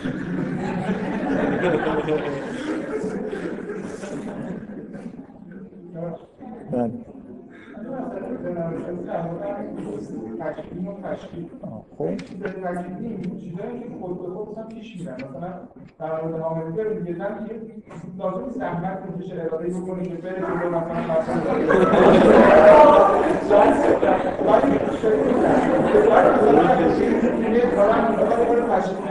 مثلا چه می‌دونم به پیشرفت برسه از فکری فلسفی باید زحمت بکشه یعنی هر قدم به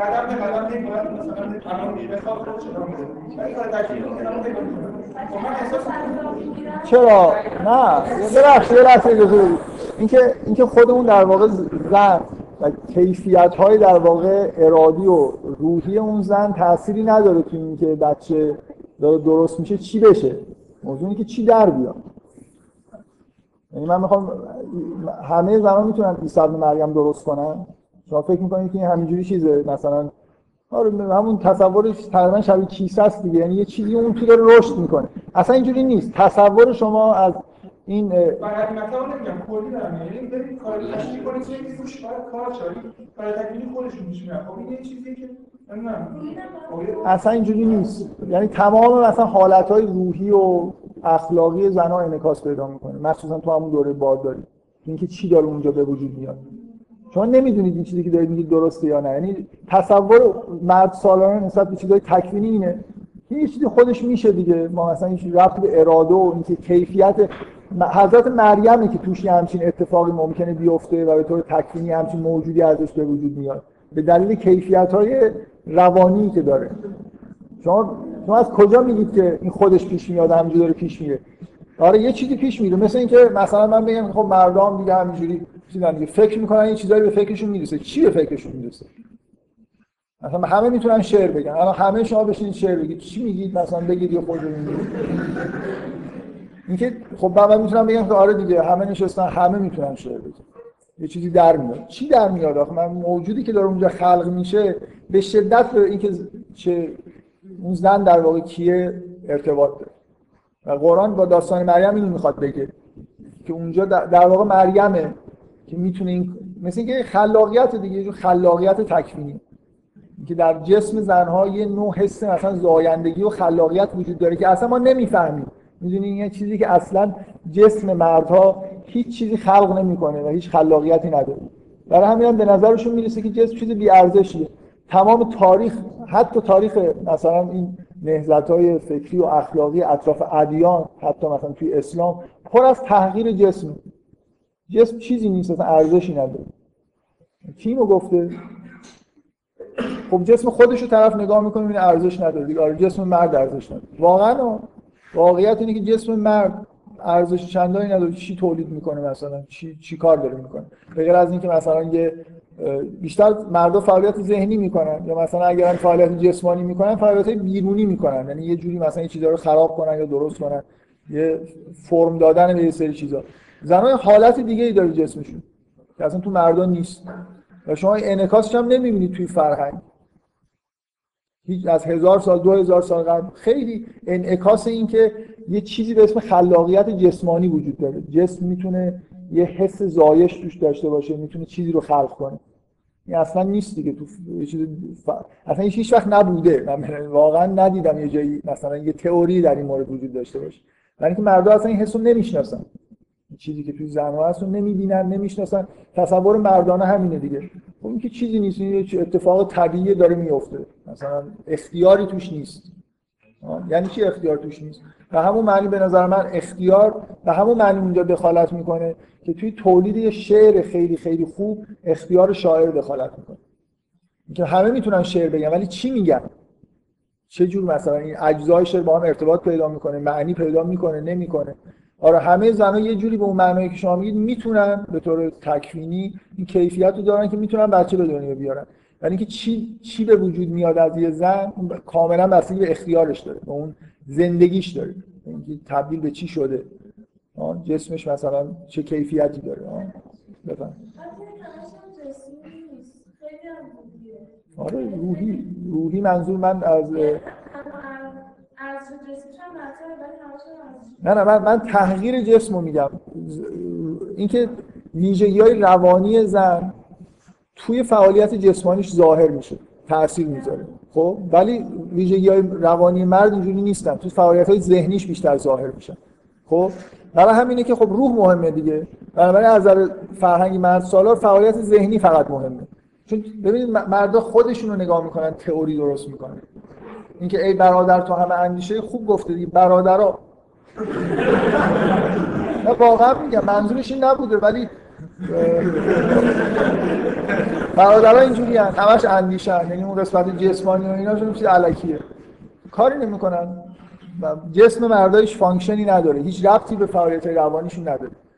یعنی مثلا مثلا نیرومند بودن یه مرد ربطی به نداره که از روانی لزوما لزوما ربط نداره می‌تونه ربط داشته باشه. ولی کیفیت های روانی مثلا توی جسم مرد خیلی ظاهر نمیشه ولی توی جسم زن ظاهر میشه. و این چیزی نیست که شما توی فرهنگ ببینید. مرد سالاری خیلی چیزه خیلی قدیمی شده دیگه. اصلا کارش ولش کنید کارش نمیشه کرد. یعنی اصلا ما واقعا از این همین فمینیست های فرانسوی یکی از حرفایی که می‌زنن من نمی‌دونم تا چه حد میشه واقعا گفت درسته. اینی که زبان اصلا مردان است. زبان مردا درست کردن. بنابراین ما همونجوری که پرتاب میشیم توی جهانی که زبان توش وجود داره بنابراین زنها همه دارن توی یه فرهنگی مثل میگانه در واقع. میگن که یکی از دلایلی که زنان نمی‌تونن احساساتشون خوب بیان بکنن من واقعا فکر نمی‌کنم درست باشه. ولی می‌تونه تشدید بکنه. اینکه واژه ها رو زنان نساختن. زبان یه وسیله ارتباطیه مربوط جامعه میشه. درسته؟ بنابراین زبان مردا به وجود آوردن. مردا با هم دیگه ارتباط داشتن. زنها در پستوها بودن. خب؟ بنابراین به اندازه کافی واژه مثلا برای عواطف زنانه اصلا اختراع نشده. شما مجبورید که از همون واژه های موجود توی فرهنگ مردانه است استفاده بکنید. و نمیشه. از مثلا یه زن می‌پرسن که تو الان حالت چجوریه میگه غمگینی. میگه نه مثلا غمگینی آره. بعد یه چیز دیگه مثلا احساس دلسردی هم می‌کنم یه خورده هم می‌دونی یعنی یه چیز پیچیده تریه که به هیچ این واژه ها نمی‌خوره. ولی خب باید بگیم مثلا 30 درصد احساس غم دارم 22 درصد مثلا دلسردم 40 خوردهش هم به چیز دیگه است. زبان خیلی وسیله سطح پایینی برای ابراز احساسات به نظر میده. من همیشه احساس می‌کنم که خیلی سطح پایینی. ولی از نظر مردان اینجوری نیست اگه شما فکر می‌کنید که ما احساسات دیگه این مثلا عمیق‌تر داریم اشتباه میگه همینه. همین کاملا که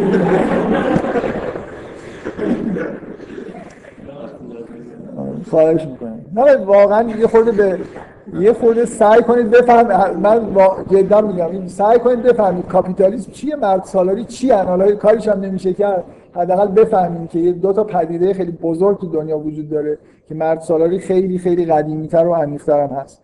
اینقدر عمیق و قدیمیه که فکر نمی کنم بشه خوب فهمید. یعنی تفکیک کرد خلاصه چجوری میشه از این نوع نگاهی که به دنیا داریم یه خورده فاصله بگیریم.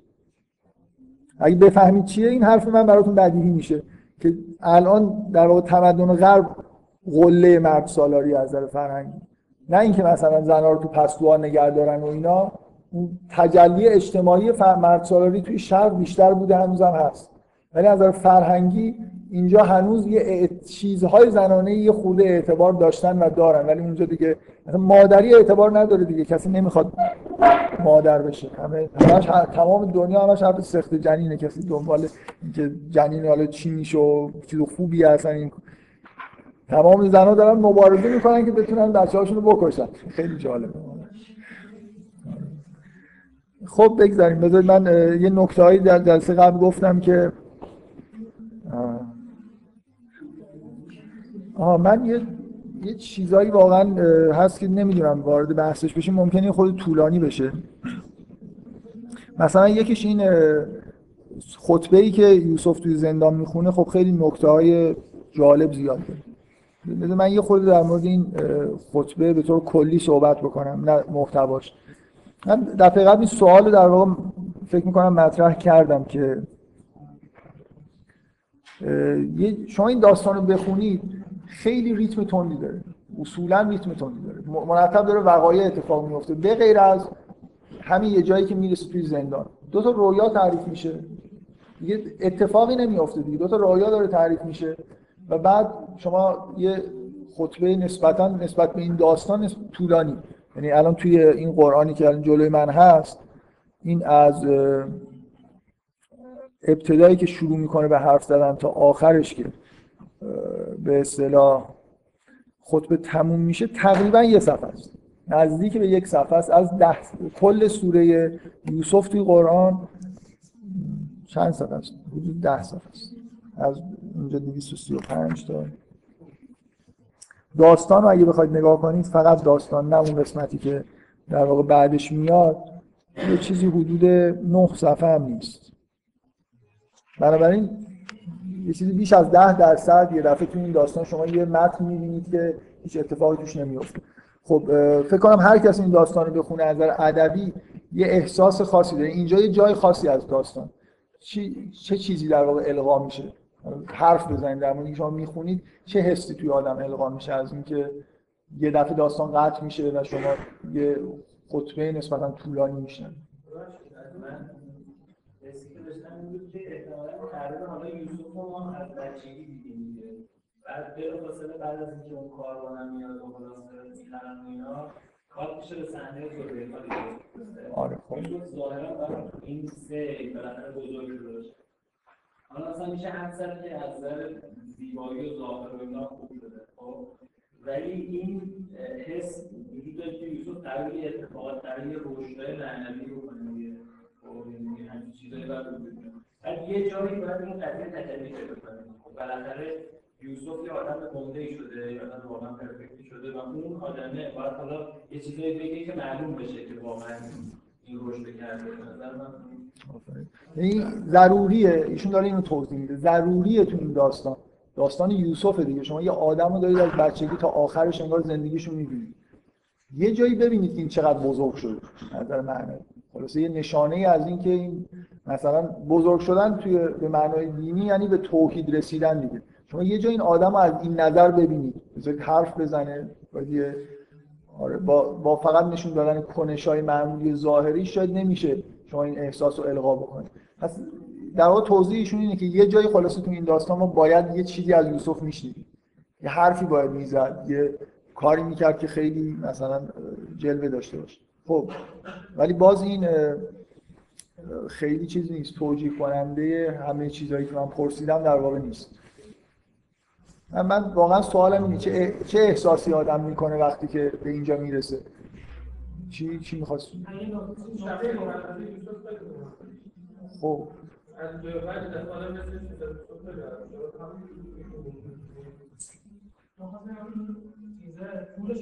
چرا طولانی شد این باید باشه ممکن با هر. یه چیز خیلی بدیهی که من انتظار داشتم شما اینو بگید. اینکه یه زمان متوقف شده دیگه.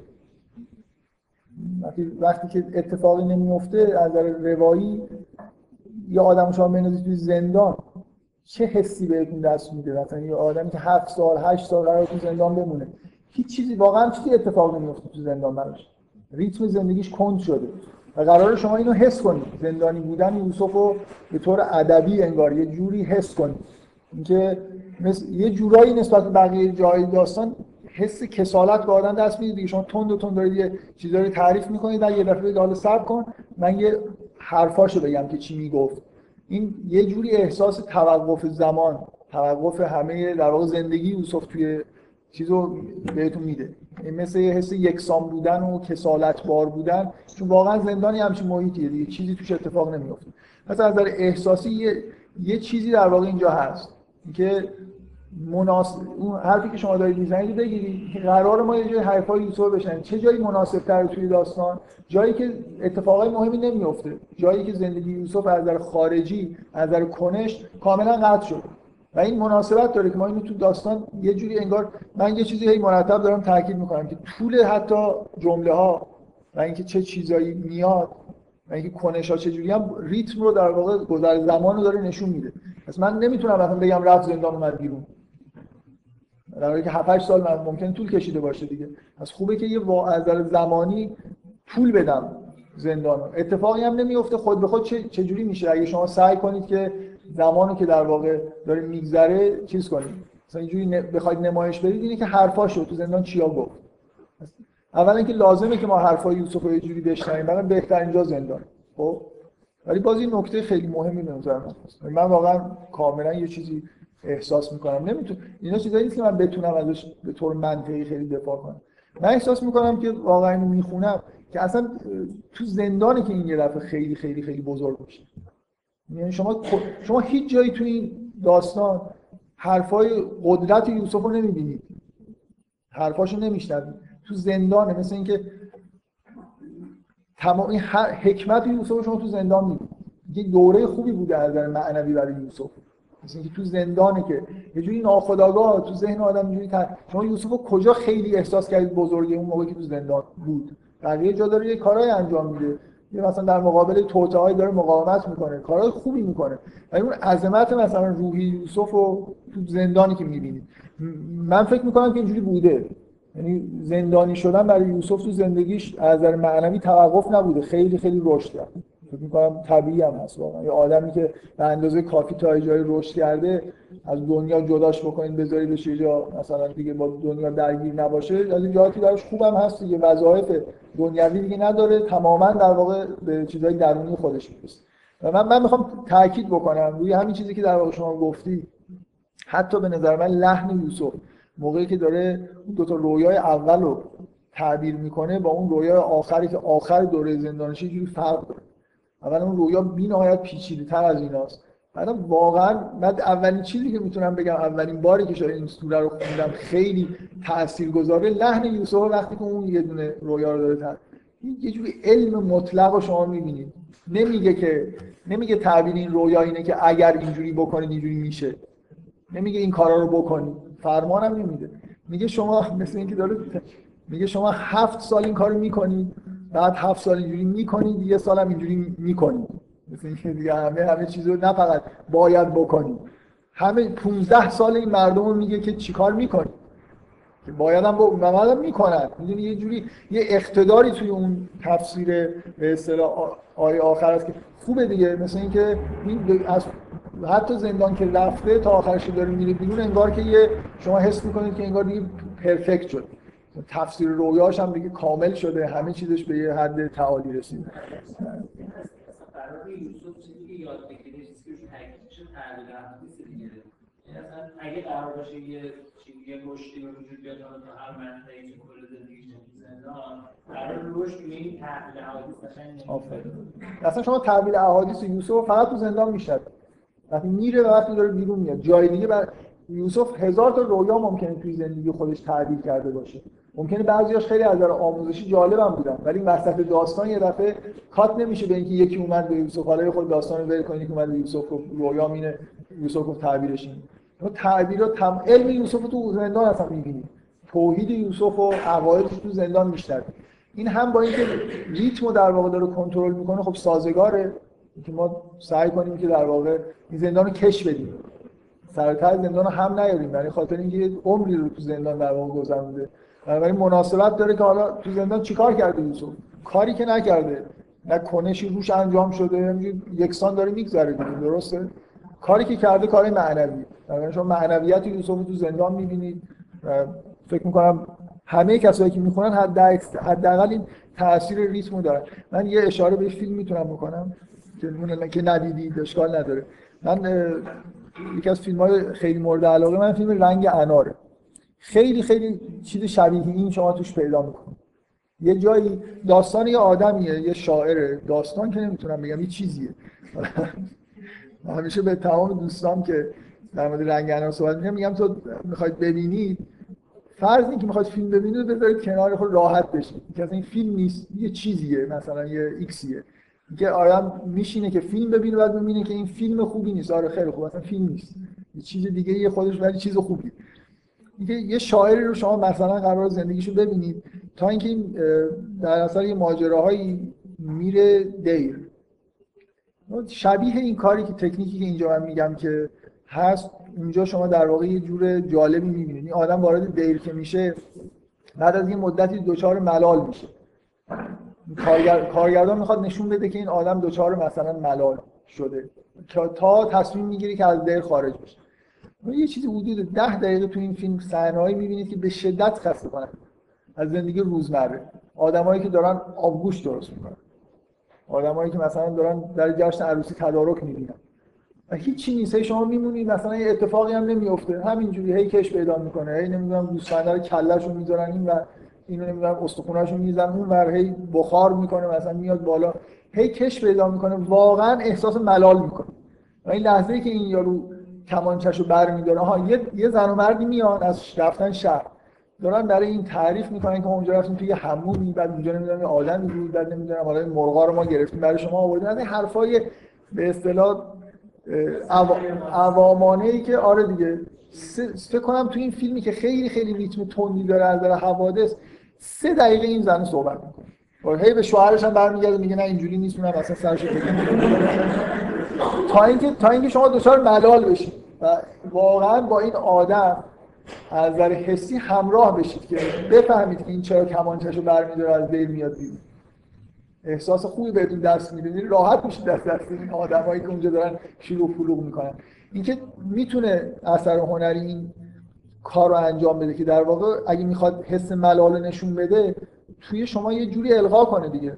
چیزی که اگه مثلا قراره که دیگه زندگی یه جوری شده یک نواخت شده خود داستان هم مثلا یه خود یک نواخت خود یه مدتی توش حادثه اتفاق نیفته تا شما هم در واقع همراه بشید با شخصیتی که تو داستان هست. من فکر می‌کنم تاثیر زیادی که در واقع اینجا می‌ذاره به غیر از همین که واقعا ضرورت داره که شما یوسف رو یه جایی در اوج معنویتش ببینید وگرنه از مجموع حوادثی که تو زندگیش هست شما درونش رو در واقع نمی‌بینید.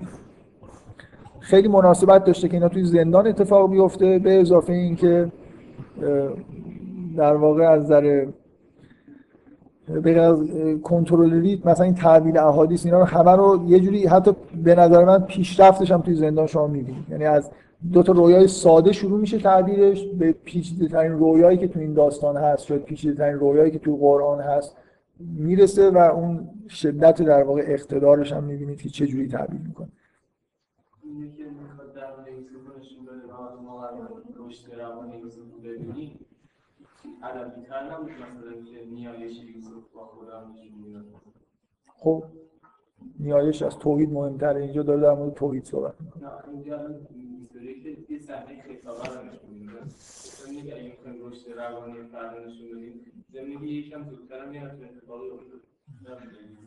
من نمی‌دونم واقعا این خیلی سوال چیزیه.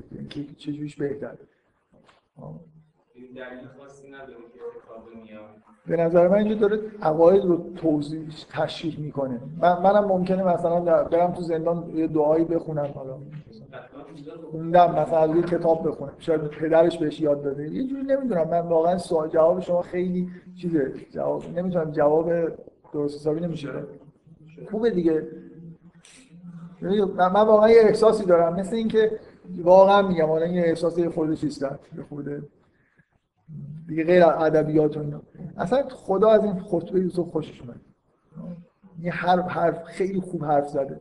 خیلی چیز جای کمتر شما تو قرآن جایی می‌بینید که یه نفر جالب نیست یه نفر یه جوری مثلا حرف زده که در قرآن برای ابد حفظ شده. مثل اینکه مثلا یه, جا... یه جایی تو قرآن هست خیلی جالبه که یه آدمی داره حرف می‌زنه یه پیغمبری.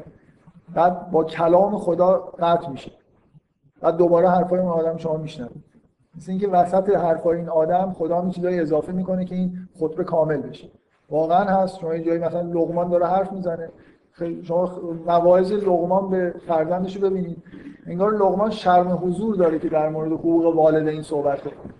در مورد شرک صحبت می‌کنه. بعدا میره در مورد یه چیزای دیگه ای مثلا صحبت می‌کنه. و بعضی که در مورد شرک صحبت می‌کنه شما خطاب لقمان به پسرش رو دارید میشنوید این یه دفعه قطع میشه با کلام خود خدا. میگه که به والدینتون مثلا احترام بذارید. مثل اینکه لقمان این حرفو نزد چون داشت با پسر خودش صحبت می‌کرد. ولی خدا داره اینو تکمیل می‌کنه. ولی این خطبه اول تا آخرش همونطوری که یوسف گفته اینجا نقد شده دیگه. مثل اینکه یه جوری کمالی توی این حرف هست. من یه چیزی از تو این بگم که ممکنه طول بکشه. من فکر می‌کنم شاید بهترین کارهایی که آدم تو زندان می‌تونه بکنه چیه واقعا؟ شاید مثلا شما دارید جواب اینجوری می‌دید که این یه جوری بهتر از حتی نشون دادن دعاست. من میگم اونو خیلی نمیشه در موردش بحث کرد. در این خطبه خوبیه. خطبه خیلی جالبیه. من به یه جملهش می‌خوام یه اشاره بکنم فقط یه خود میترسم که طول بکشه. من- خودم واقعا عبا- عبارتیه که خیلی به نظرم جالب اومد. چرا این حرفو می‌زنه؟ یه جوری یه چیز غیر عادی اینجا میگه. در مورد بت‌ها که داره صحبت می‌کنه حرف از توحیده.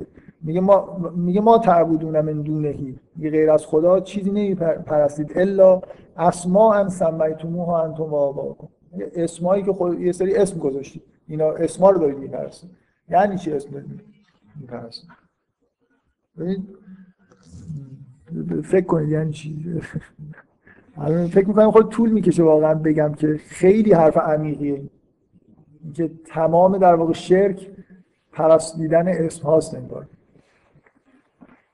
بب- ببینید بذارید من اینجوری من سعی می‌کنم ظرف مثلا ده دقیقه سرتر چند نفر حداقل تو این کلاس هستن که این درس فلسفه ریاضی دکتر شهشوانی رو گرفتن. می‌دونید بروئر مثلا؟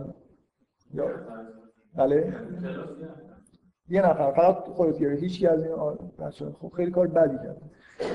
پنج سال دیگه که دکتر شهرشانی ارائه کرد بگیرید درس خوبیه. چون خوبم ارائه می‌کنه دکتر شهرشانی یا یه بحث خیلی خیلی معروفی هست تو فلسفه ریاضی مربوط به اوایل قرن بین بروئر و هیلبرت.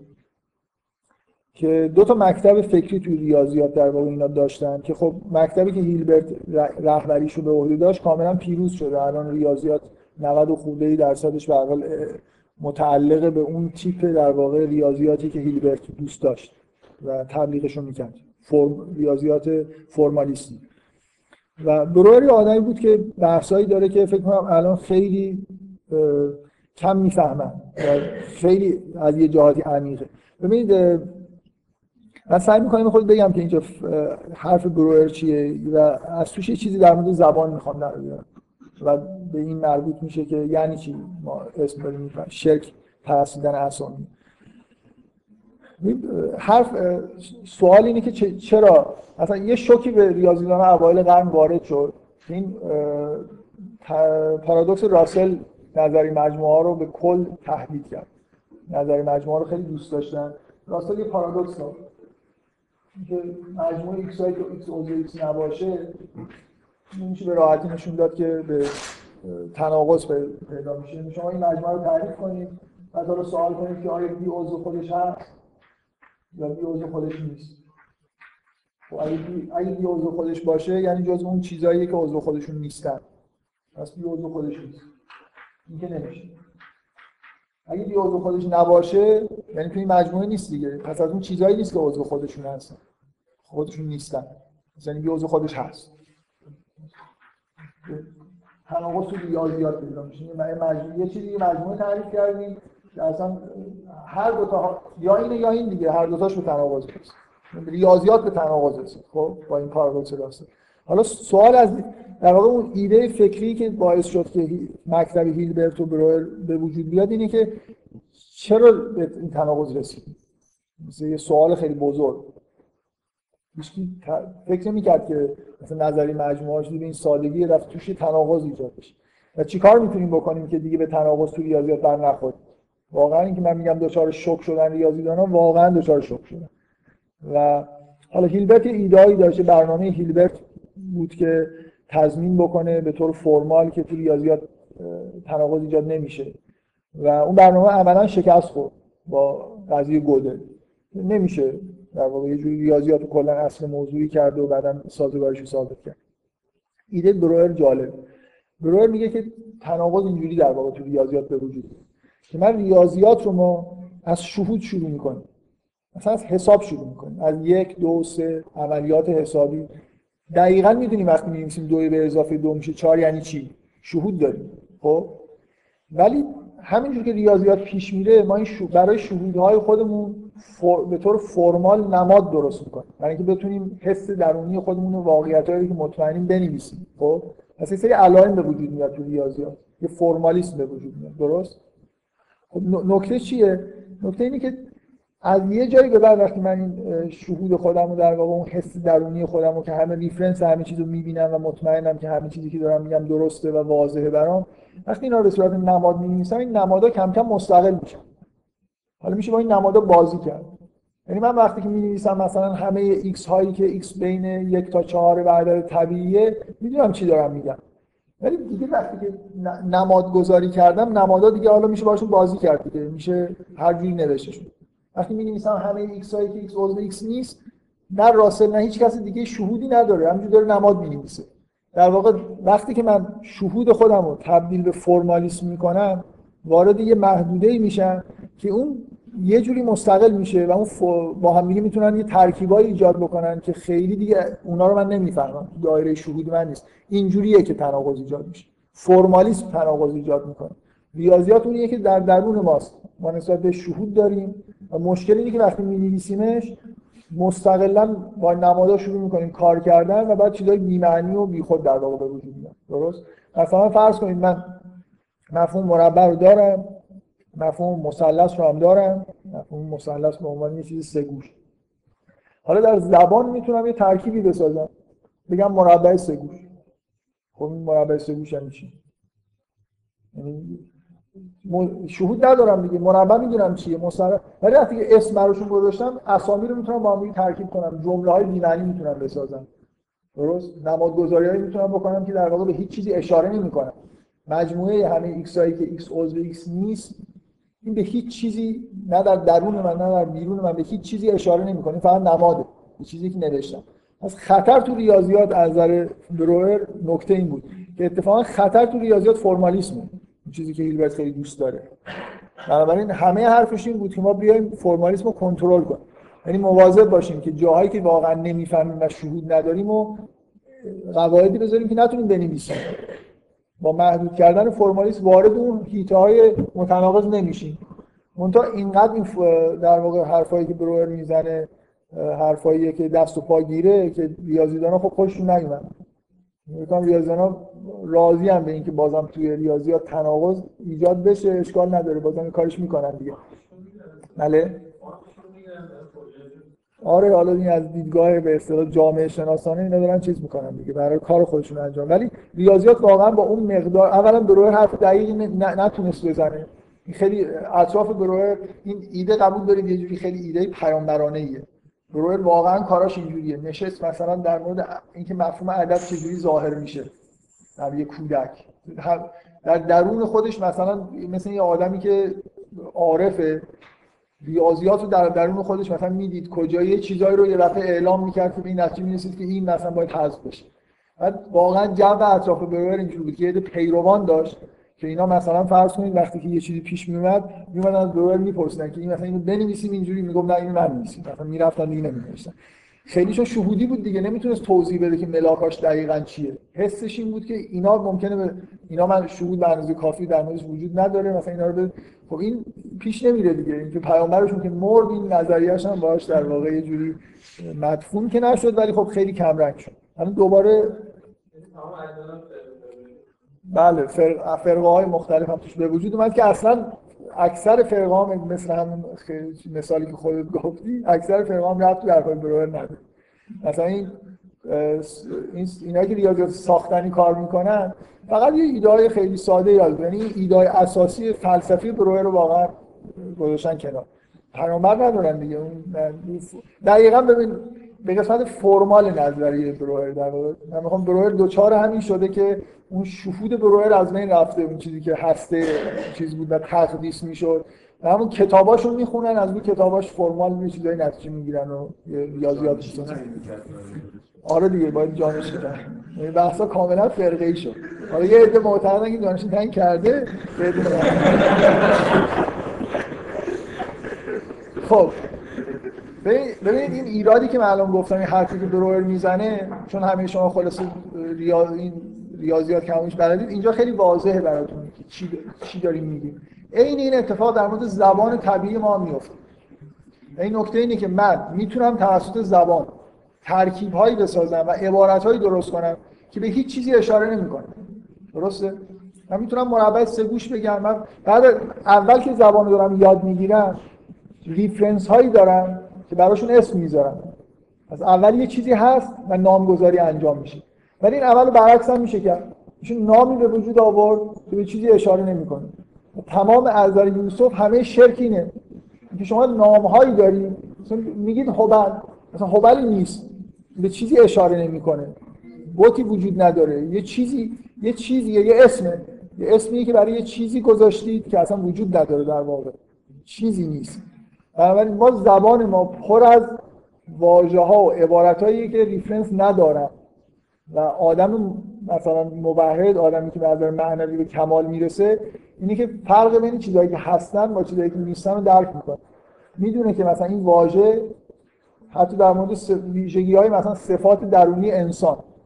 ما واژه های اخلاقی داریم که به چیزی اشاره نمی‌کنه موهوم است یعنی در واقع فرهنگ ما پر از چیزای موهومه. شرک اینه. شرک ایمان آوردن و ایمان پیدا کردن به چیزهای موهوم چیزهایی که وجود نداره. یعنی من می‌خوام حرف خیلی حرف عمیقیه. یعنی چیزی که شما میپرستید هیچ چیزی نیست به از اسما اسمهایی که خودتون این اسما رو در واقع گذاشتید. سمیتم انتم و آبا و اجدادتون این زبان دیگه زبان یه چیز ارثیه ما توش پر از مفاهیم و واژه‌ایه که همینطور میاد دیگه و ما اینا رو یاد می‌گیریم و ما به ازای خارجی ندارم و یوسف آدمی نیست که گول بخوره. و نفهمه که مثلا یه واژه reference داره یا نه. برای خاطر اینکه در درون خودش در واقع همه reference ها رو داره. و یه جمله به نظر من خیلی جمله جالبیه. تقریبا هم تو قرآن یه بار مثلا با این تاکید اومده. فقط از زبان یوسف. یه حرف خیلی عمیق جالب در مورد شرک و توحیده و یوسف اینو گفت. من در تمام مدت این داستان رو دارید می‌خونید از وقتی که یوسف گم میشه همیشه باید به فکر این باشید که یعقوب خیلی آرزو داشت که بزرگ شدن یوسف رو ببینید من همینجور به شوخی وقتی این آیات می‌خونم میگم که میگم مثلا از قول از قول یعقوب جای یعقوب خالی میگم بچه‌م بزرگ شده. این چیزایی چیزایی میگه. یه حس واقعا یه لذتی می‌تونست یعقوب ببره که دیگه از بین رفت. دیگه ندید که یوسف واقعا اینجا این خطبه نشون دهنده چیز دیگه این که دیگه آدم خیلی بزرگ شده. دیگه مثلا شما تا اینجا هیچ احساسی ندارید ممکنه هنوز رشد نکرده واقعا تا قبل از این به غیر از اینکه خب به آدم با تقواییه یعنی یه سری کارا رو که نباید بکنه رو نمی‌کنه شما حس نمی‌کنید این آدم بزرگی شده. مثلا یه معارف خیلی خیلی سطح بالایی در واقع پیدا کرده. این نکته خیلی مهم به نظر من توی خطبه اینه که همه چیز واقعا داره خودش انگار رسیده و میگه. مخصوصا اینکه میگم اینا بعضی از این حرفایی که یوسف داره می‌زنه تو قرآن دیگه تکرار نمیشن. مثل اینکه ابتکار خود خودش اینا رو درک می‌کنه. نه اینکه بقیه نمیفهمیدن ولی مثل اینکه شیوه خودش رو داره تو بیان توحید. شما خطبه مشابهین نمی‌بینید. که خودش یه قدمی برداشته و یه چیزایی در واقع درک کرد خیلی برای خطبه جالبی و توی داستانم نه تنها. من یه جایی فکر می‌کنم اگه اشتباه نکنم یه نویسنده در مورد داستان یوسف با دید خیلی مثبتی نوشته بود و شک دارم که به این قسمت داستان به عنوان یه چیزی که روایت رو میشکنه اشاره کرده بود. مثل یه قطعه ای از داستان که روایت شکسته میشه. در حالی که به نظر من نمیشه گفت روایت شکسته میشه. چون تو زندانه تناسب داره این خطبه با روایت. ما داریم در واقع یوسف رو تو زندان می‌بینیم و این سالهایی که به یوسف داره میگذره چیزی نیست به غیر از فکر کردن و حرف زدن احتمالا با آدمایی که اطرافش هست. یه جوری زمان زمان روایت متوقف شده به دلیل اینکه وقایع اتفاق نمیافتن ولی شکستن خارج شدن از روایت کردن نیست. مثل اینکه من روایت رو بذارم کنار برم یه چیزایی رو مثلا بگم دوباره برگردم به روایت. بفهم یه جایی؟ خب.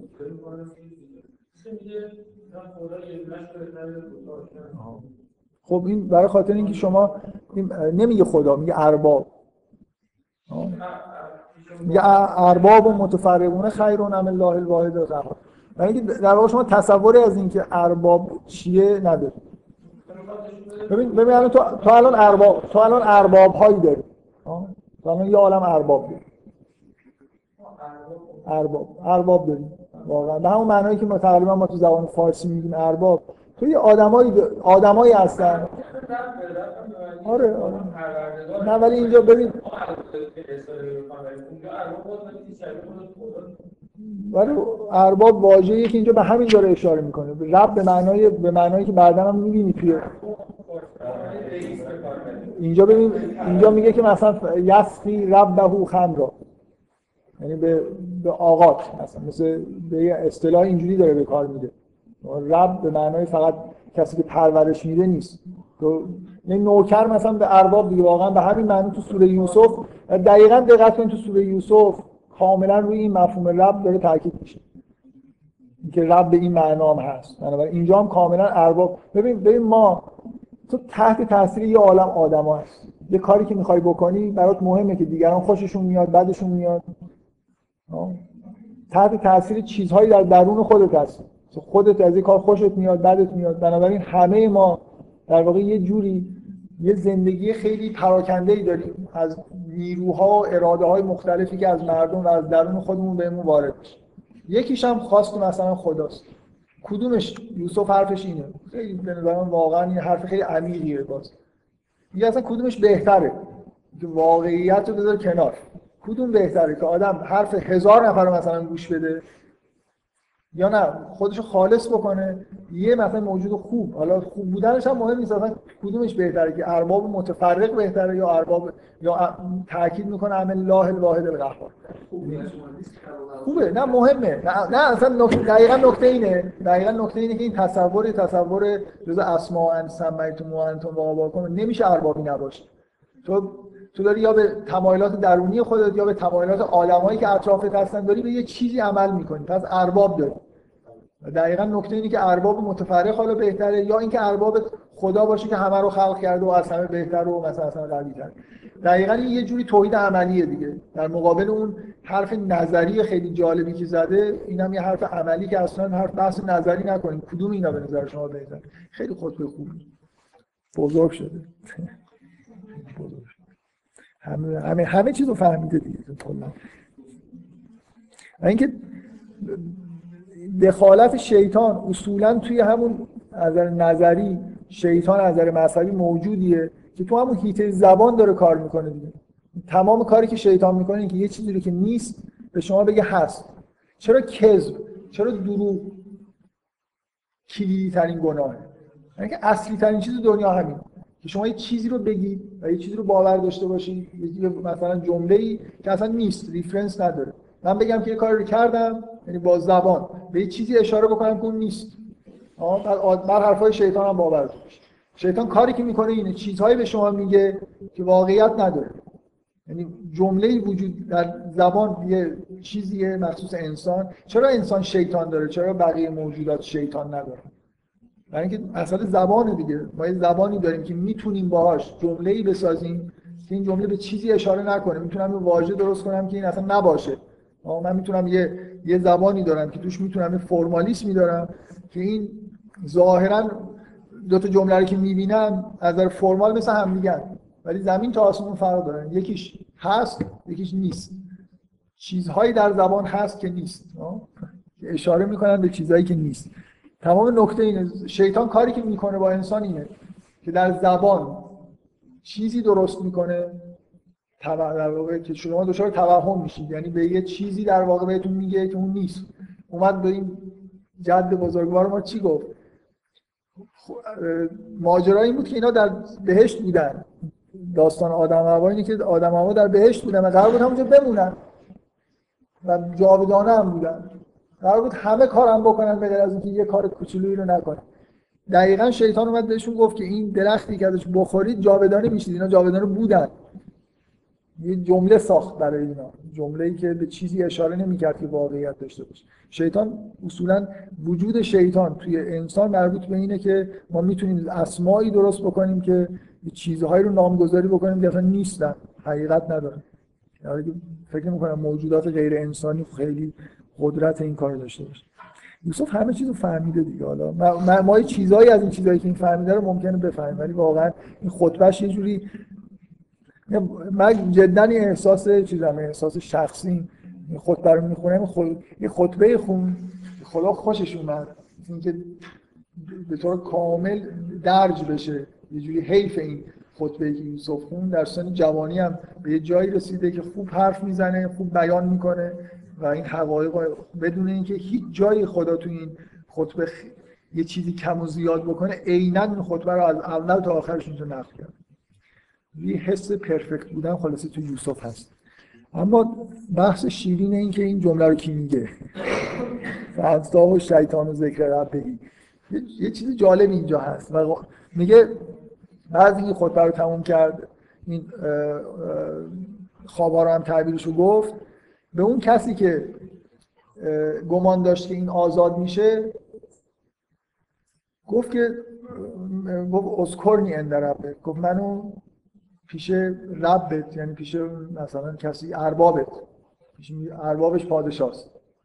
میگه اونجا که میری منو یاد کن. من میگه فنسا و شیطان و ذکر ربه یعنی یعنی اون یادش شیطان کاری کرد که اون یادش بره. که به ارباب خودش بگه یا شیطانی کاری کرد که یوسف ذکر رب خودش رو فراموش بکنه و یه جوری اینجا دچار شرک شد. یعنی از کسی بدون اینکه در واقع اذن الهی باشه مثلا چیزی رو خواست و یاد خدای خودش فراموش کرد. میگه فنسا و شیطان و ذکر ربهی فلبس فی السجن بزسه و اینجوری که شد بعد چند سال در زندان بود. باز هر دوتاش می‌خوره دیگه. چون یادش رفت باعث شد که این تو زندان بمونه یا نه. این چون یه گناهی مرتکب شد جرم دیگه برای خاطر این زندانش طول کشید. ولی ممکن بود اما اول کار از زندان بیاد بیاد کدومش درست بله. یه عده معتقدم آره اینکه می‌تونه چیز باشه می‌تونه مطلقا. ببینید وقتی یه ابهام وجود داره اصولا وجود ابهام توی مثلا توی کتاب توی اثر هنری مخصوصا تو قرآن که با رسما اینو میگه که یه جاهایی هست که اصلا می‌تونید گمراه بشید. زبان اصولا ابهام ایجاد می‌کنه شما زبان دقیقی که به یه چیز اشاره همیشه تعبیرهای مختلف از یه واژه واژه حاله ای از معنا داره. جمله ها بنابراین حاله از معنا پیدا می‌کنن و قابل اشتباه گرفتن با هم هست. چیزایی به اسم متشابه به وجود میاد چیزایی که میشه اشتباه کرد. خب یه فایده خیلی خوب داره. یعنی نه تنها این نکته بدی توی زبان نیست بلکه چیز جالبی هم هست. برای خاطر اینکه شما زبانتون چیز متناهیه. در واقع باعث چیزای متناهی رو می‌تونید بگید. یه جوری در واقع این فازی شدنش خاصیت پیوسته بودن بهش میده دیگه. این زبان به یه شبکه گسسته است که قرار در مورد حقیقت شما باش صحبت کنید. درست؟ ولی اگه حالا مبهم باشه هر کدوم این جمله هر کدوم واژه های حاله ای از معنا داشته باشن یه جوری امکانات صحبت کردن رو بیشتر هم می‌کنه من می‌تونم به نقطه های خود دقیق‌تر حتی شاید اشاره بکنم. درسته؟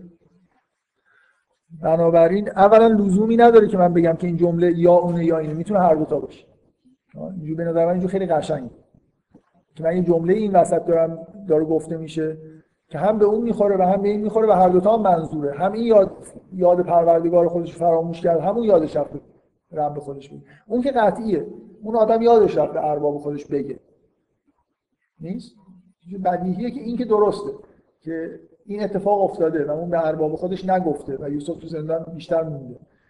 ولی اینکه دوتا با هم دیگه درست باشم اصلا نه تنها چیز بدی نیست خیلی خیلی قشنگ و جالب هم من من یه احساسی دارم. حالا ایشون میگه بعد از اون خطبه خود بده زیبایی زبانی شما فکر می‌کنید که مثلا زیبایی کار یوسف بهتر حفظ بشه یا نه؟ زیبایی این چیز از نه واقعا همین باشه. خب چیزی باید نیست که. خب اون هم هر ساله خودش هم آدم دیگه. من بذار یه لحظه اجازه خب. بگو شما. یه سوال دارم. اینکه اصولا یه آدم هر چقدر چیز باشه هر چقدر اعتقاد به اراده خودش باشه همه چیز از جان خدا رو باید بشینه یه جا هیچ کاری نکنه تا اینکه مثلا همه چی درست بشه. خب این نه نه نه مثلا ذکر ربی یعنی مثلا فرض کن من می‌تونم این که نگفته که اینجا که نگفته که یوسف مثلا خدا رو کلا فراموش کرده. خدا حالا در ذهنش هم هست. ببینم نه شرک اینه. ش- نظر اولی شرک اینه. که من واقعا از یه آدمی مثلا اینکه من برم از امام رضا بخوام که برای من این کارم رو درست کنه خب؟ خب من از یه مثلا یه از یه نفر بخوام که کارم رو درست کنه. ولی می‌تونم از امام رضا بخوام که از خدا چیزی بخواد برای من. می‌تونم از با ببین با با این دید که خداوند خداوند به این آدم یه قدرتی داده خدا بهش داده یعنی دید من این باشه که اصلا این چیزی جز مستقلی نیست. من با یاد خدا با اینکه می‌دونم که اینم در واقع یه جزئی از نظام هستیه.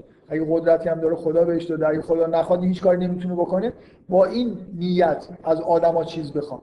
یعنی فراموش کردن یوسف اگه درست باشه اینطوری که در روایت اینه. یعنی چی- چیزی که خواست مهم نبود خوب کاری که از خواست. و سعی از خودش نجات بده. یاد پروردگارش رو در اون لحظه فراموش کرد.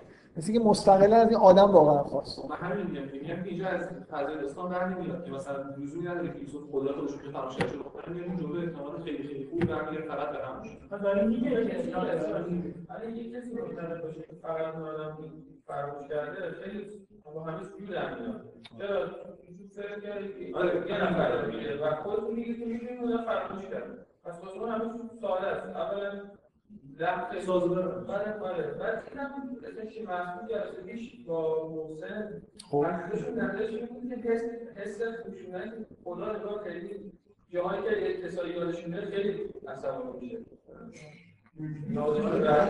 اینجا خیلی رد میشه. خب حالا من بذار من احساس خودم رو بگم. من, من یه چیزی برام مسئله است. اونم اینه که فکر می‌کنم همه پیغمبرات تو قرآن همه شخصیت های قرآنی معمولا به خطاشون اشاره میشه. یعنی اینو ابراهیم هم خودش اشاره می‌کنه. میگه و- یطمع و ان یغفر لی خطیئتی من خلاصه حداقل به زبان میاره که خطایی داره. یوسف خیلی اتفاقا پرفکت میشه اگر این چیز باشه. مثلا اینو نگیم که اینجا یه مشکلی پیش اومد براش. هیچ جای دیگه هیچ خطایی از یوسف سر نمی‌زنه. به نظر میاد که کاملا ولی من نمی‌خوام بگم که حتما اینجوری ها من جواب خیلی قطعی نمی‌تونم بدم که اینجا به یوسف برمیگرده. یه روایت های تاریخی وجود داره که آره یوسف اینجا اشتباه کرد و بعد به همین دلیل هم زندانش طول کشید و خیلی هم تا آخر عمر مثلا برای این خطایی که کرده بود پشیمان. ببینید مثلا داوود هم همینجوریه. یه جایی خلاصه خدا این پیغمبرا رو نشون میده که یه آدمی میاد اینا یه اشتباهی می‌کنه. چرا؟ اش- اشتباهات اونا برای که پرفکت نیستن. خوبه که روایت طوری باشه که اینا پرفکت هم به نظر نرسن. خدا می‌خواد اینو نشون بده که واقعا اینا آدمای کامل نیستن. خب پر... هیچ کسی پرفکت نیست. همشون همه انسان ها گناه, گناه جزء چیز دیگه جزء به اصطلاح ذات انسانه. نمیشه گناه نکنی از بهشت نمیای پایین. گناه باید جا. نه نه لزوم نداره. نه نه اصلا نمیشه قطعا تصمیم گرفتی. من دارم یه من یه چیزی میگم که احساسم اینه که اینو اینو تقویت می‌کنه که خوبه که اینجا اینجوری تعبیر بکنیم که به چیز داره اشاره میشه. یه اشتباهی از یوسف که در همین حده. مثل که یه لحظه یه چیز رو فراموش کرد.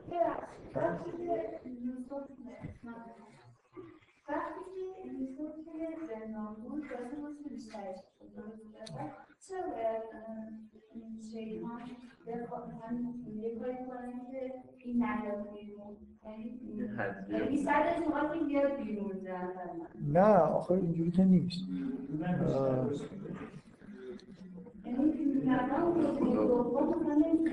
خب شما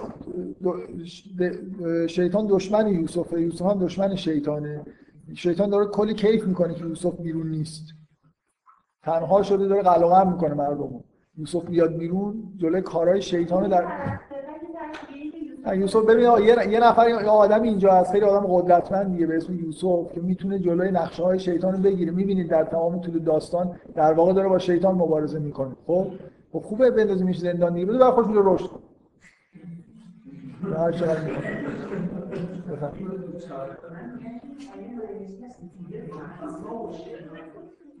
خب؟ یعنی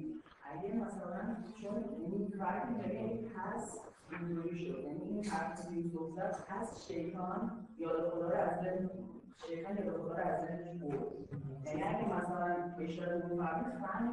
در نه استدلال خوبی نیست. نمی‌ذارن یعنی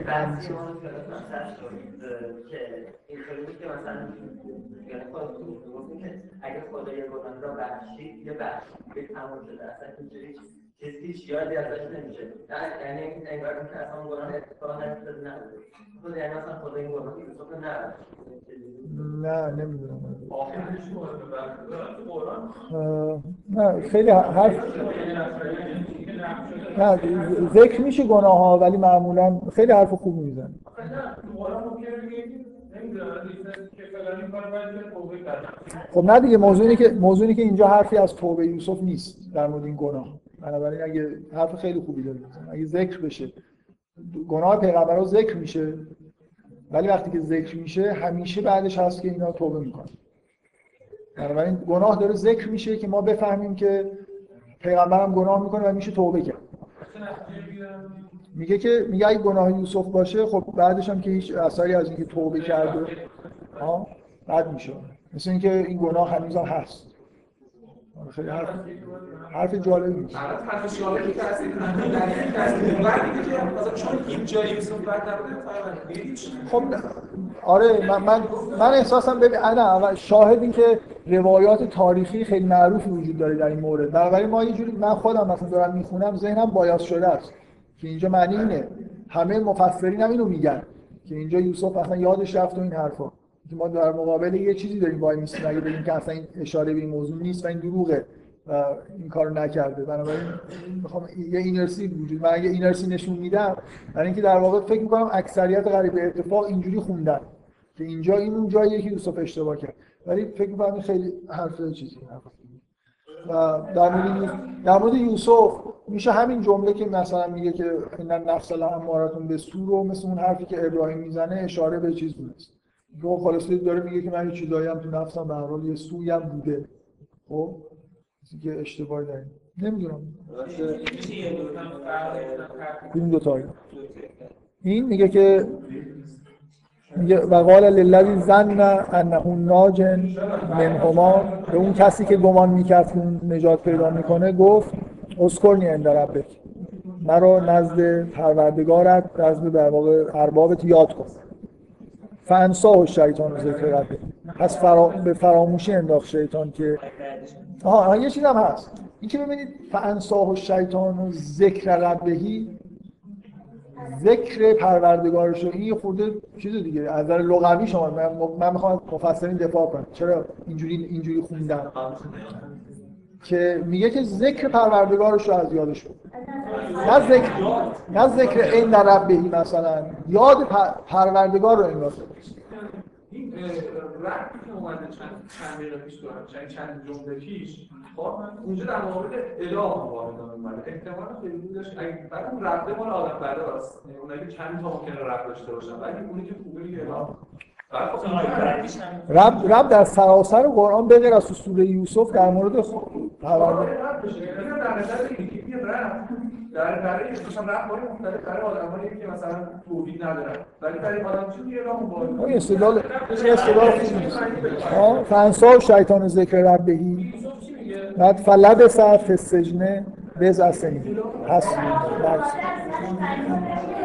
خب من من من چیز نیستم. من ادامه نمیدم. چون واقعا خودم نظر قطعی ندارم. یه تفسیر و روایت معروف تاریخی هست که همه تقریبا روش توافق دارن. ولی من مطمئن نیستم که درست باشه. و الان واقعا به نظرم این حرفی که زدی یه جوری مشکوکه که اگه یوسف یه اشتباهی کرده مثل اشتباهی داوود کرد. بلا فاصله میگه که خب توبه می‌کنه دیگه. یا مثلا حضرت موسی یه گناه کبیره انجام میده بلا فاصله میگه حاضر عمل شیطان توبه می‌کنه. خدا اون تاکید می‌کنه که بخشیدیمش. اینکه من یه گناهی رو از پیغمبر نقل بکنم و بعد هیچ اشاره ای نکنم. چون اون روایت تاریخی هست که خیلی توبه کرد. ولی اینجا چیزی از اینکه بعدا چیکار کرد نیست. تو بحث نکنیم این فازیه من واقعا نمی‌تونم فکر نمی‌کنم بشه با بحث کردن به نتیجه 100 درصد رسید. فقط همین که این بحثا رو شنیدید خوب این بحث شیرین همینه. چون خیلی قدیمیه این بحث. یعنی به هر حال همیشه بوده که این جمله رو کی گفت.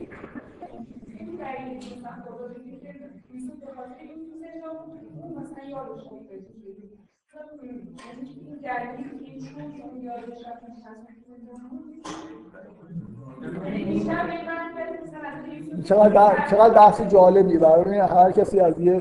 این هم خب استدلال بدی نیست دیگه. اگه که اگه نه.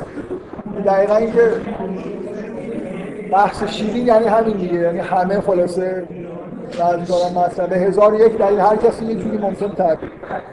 بله؟ بریم ادامه بدیم. آره من به نظرم این بحث به نتیجه نمی‌رسه به طور قطع. حداقل من احساسم این نیست که.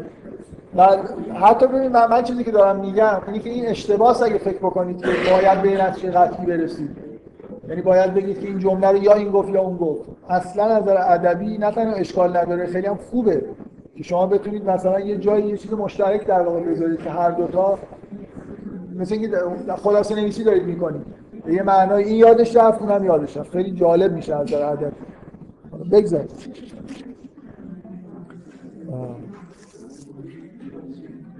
خب هشت و نیمه دیگه. بگذاریم. مثلا به کلی بگذاریم.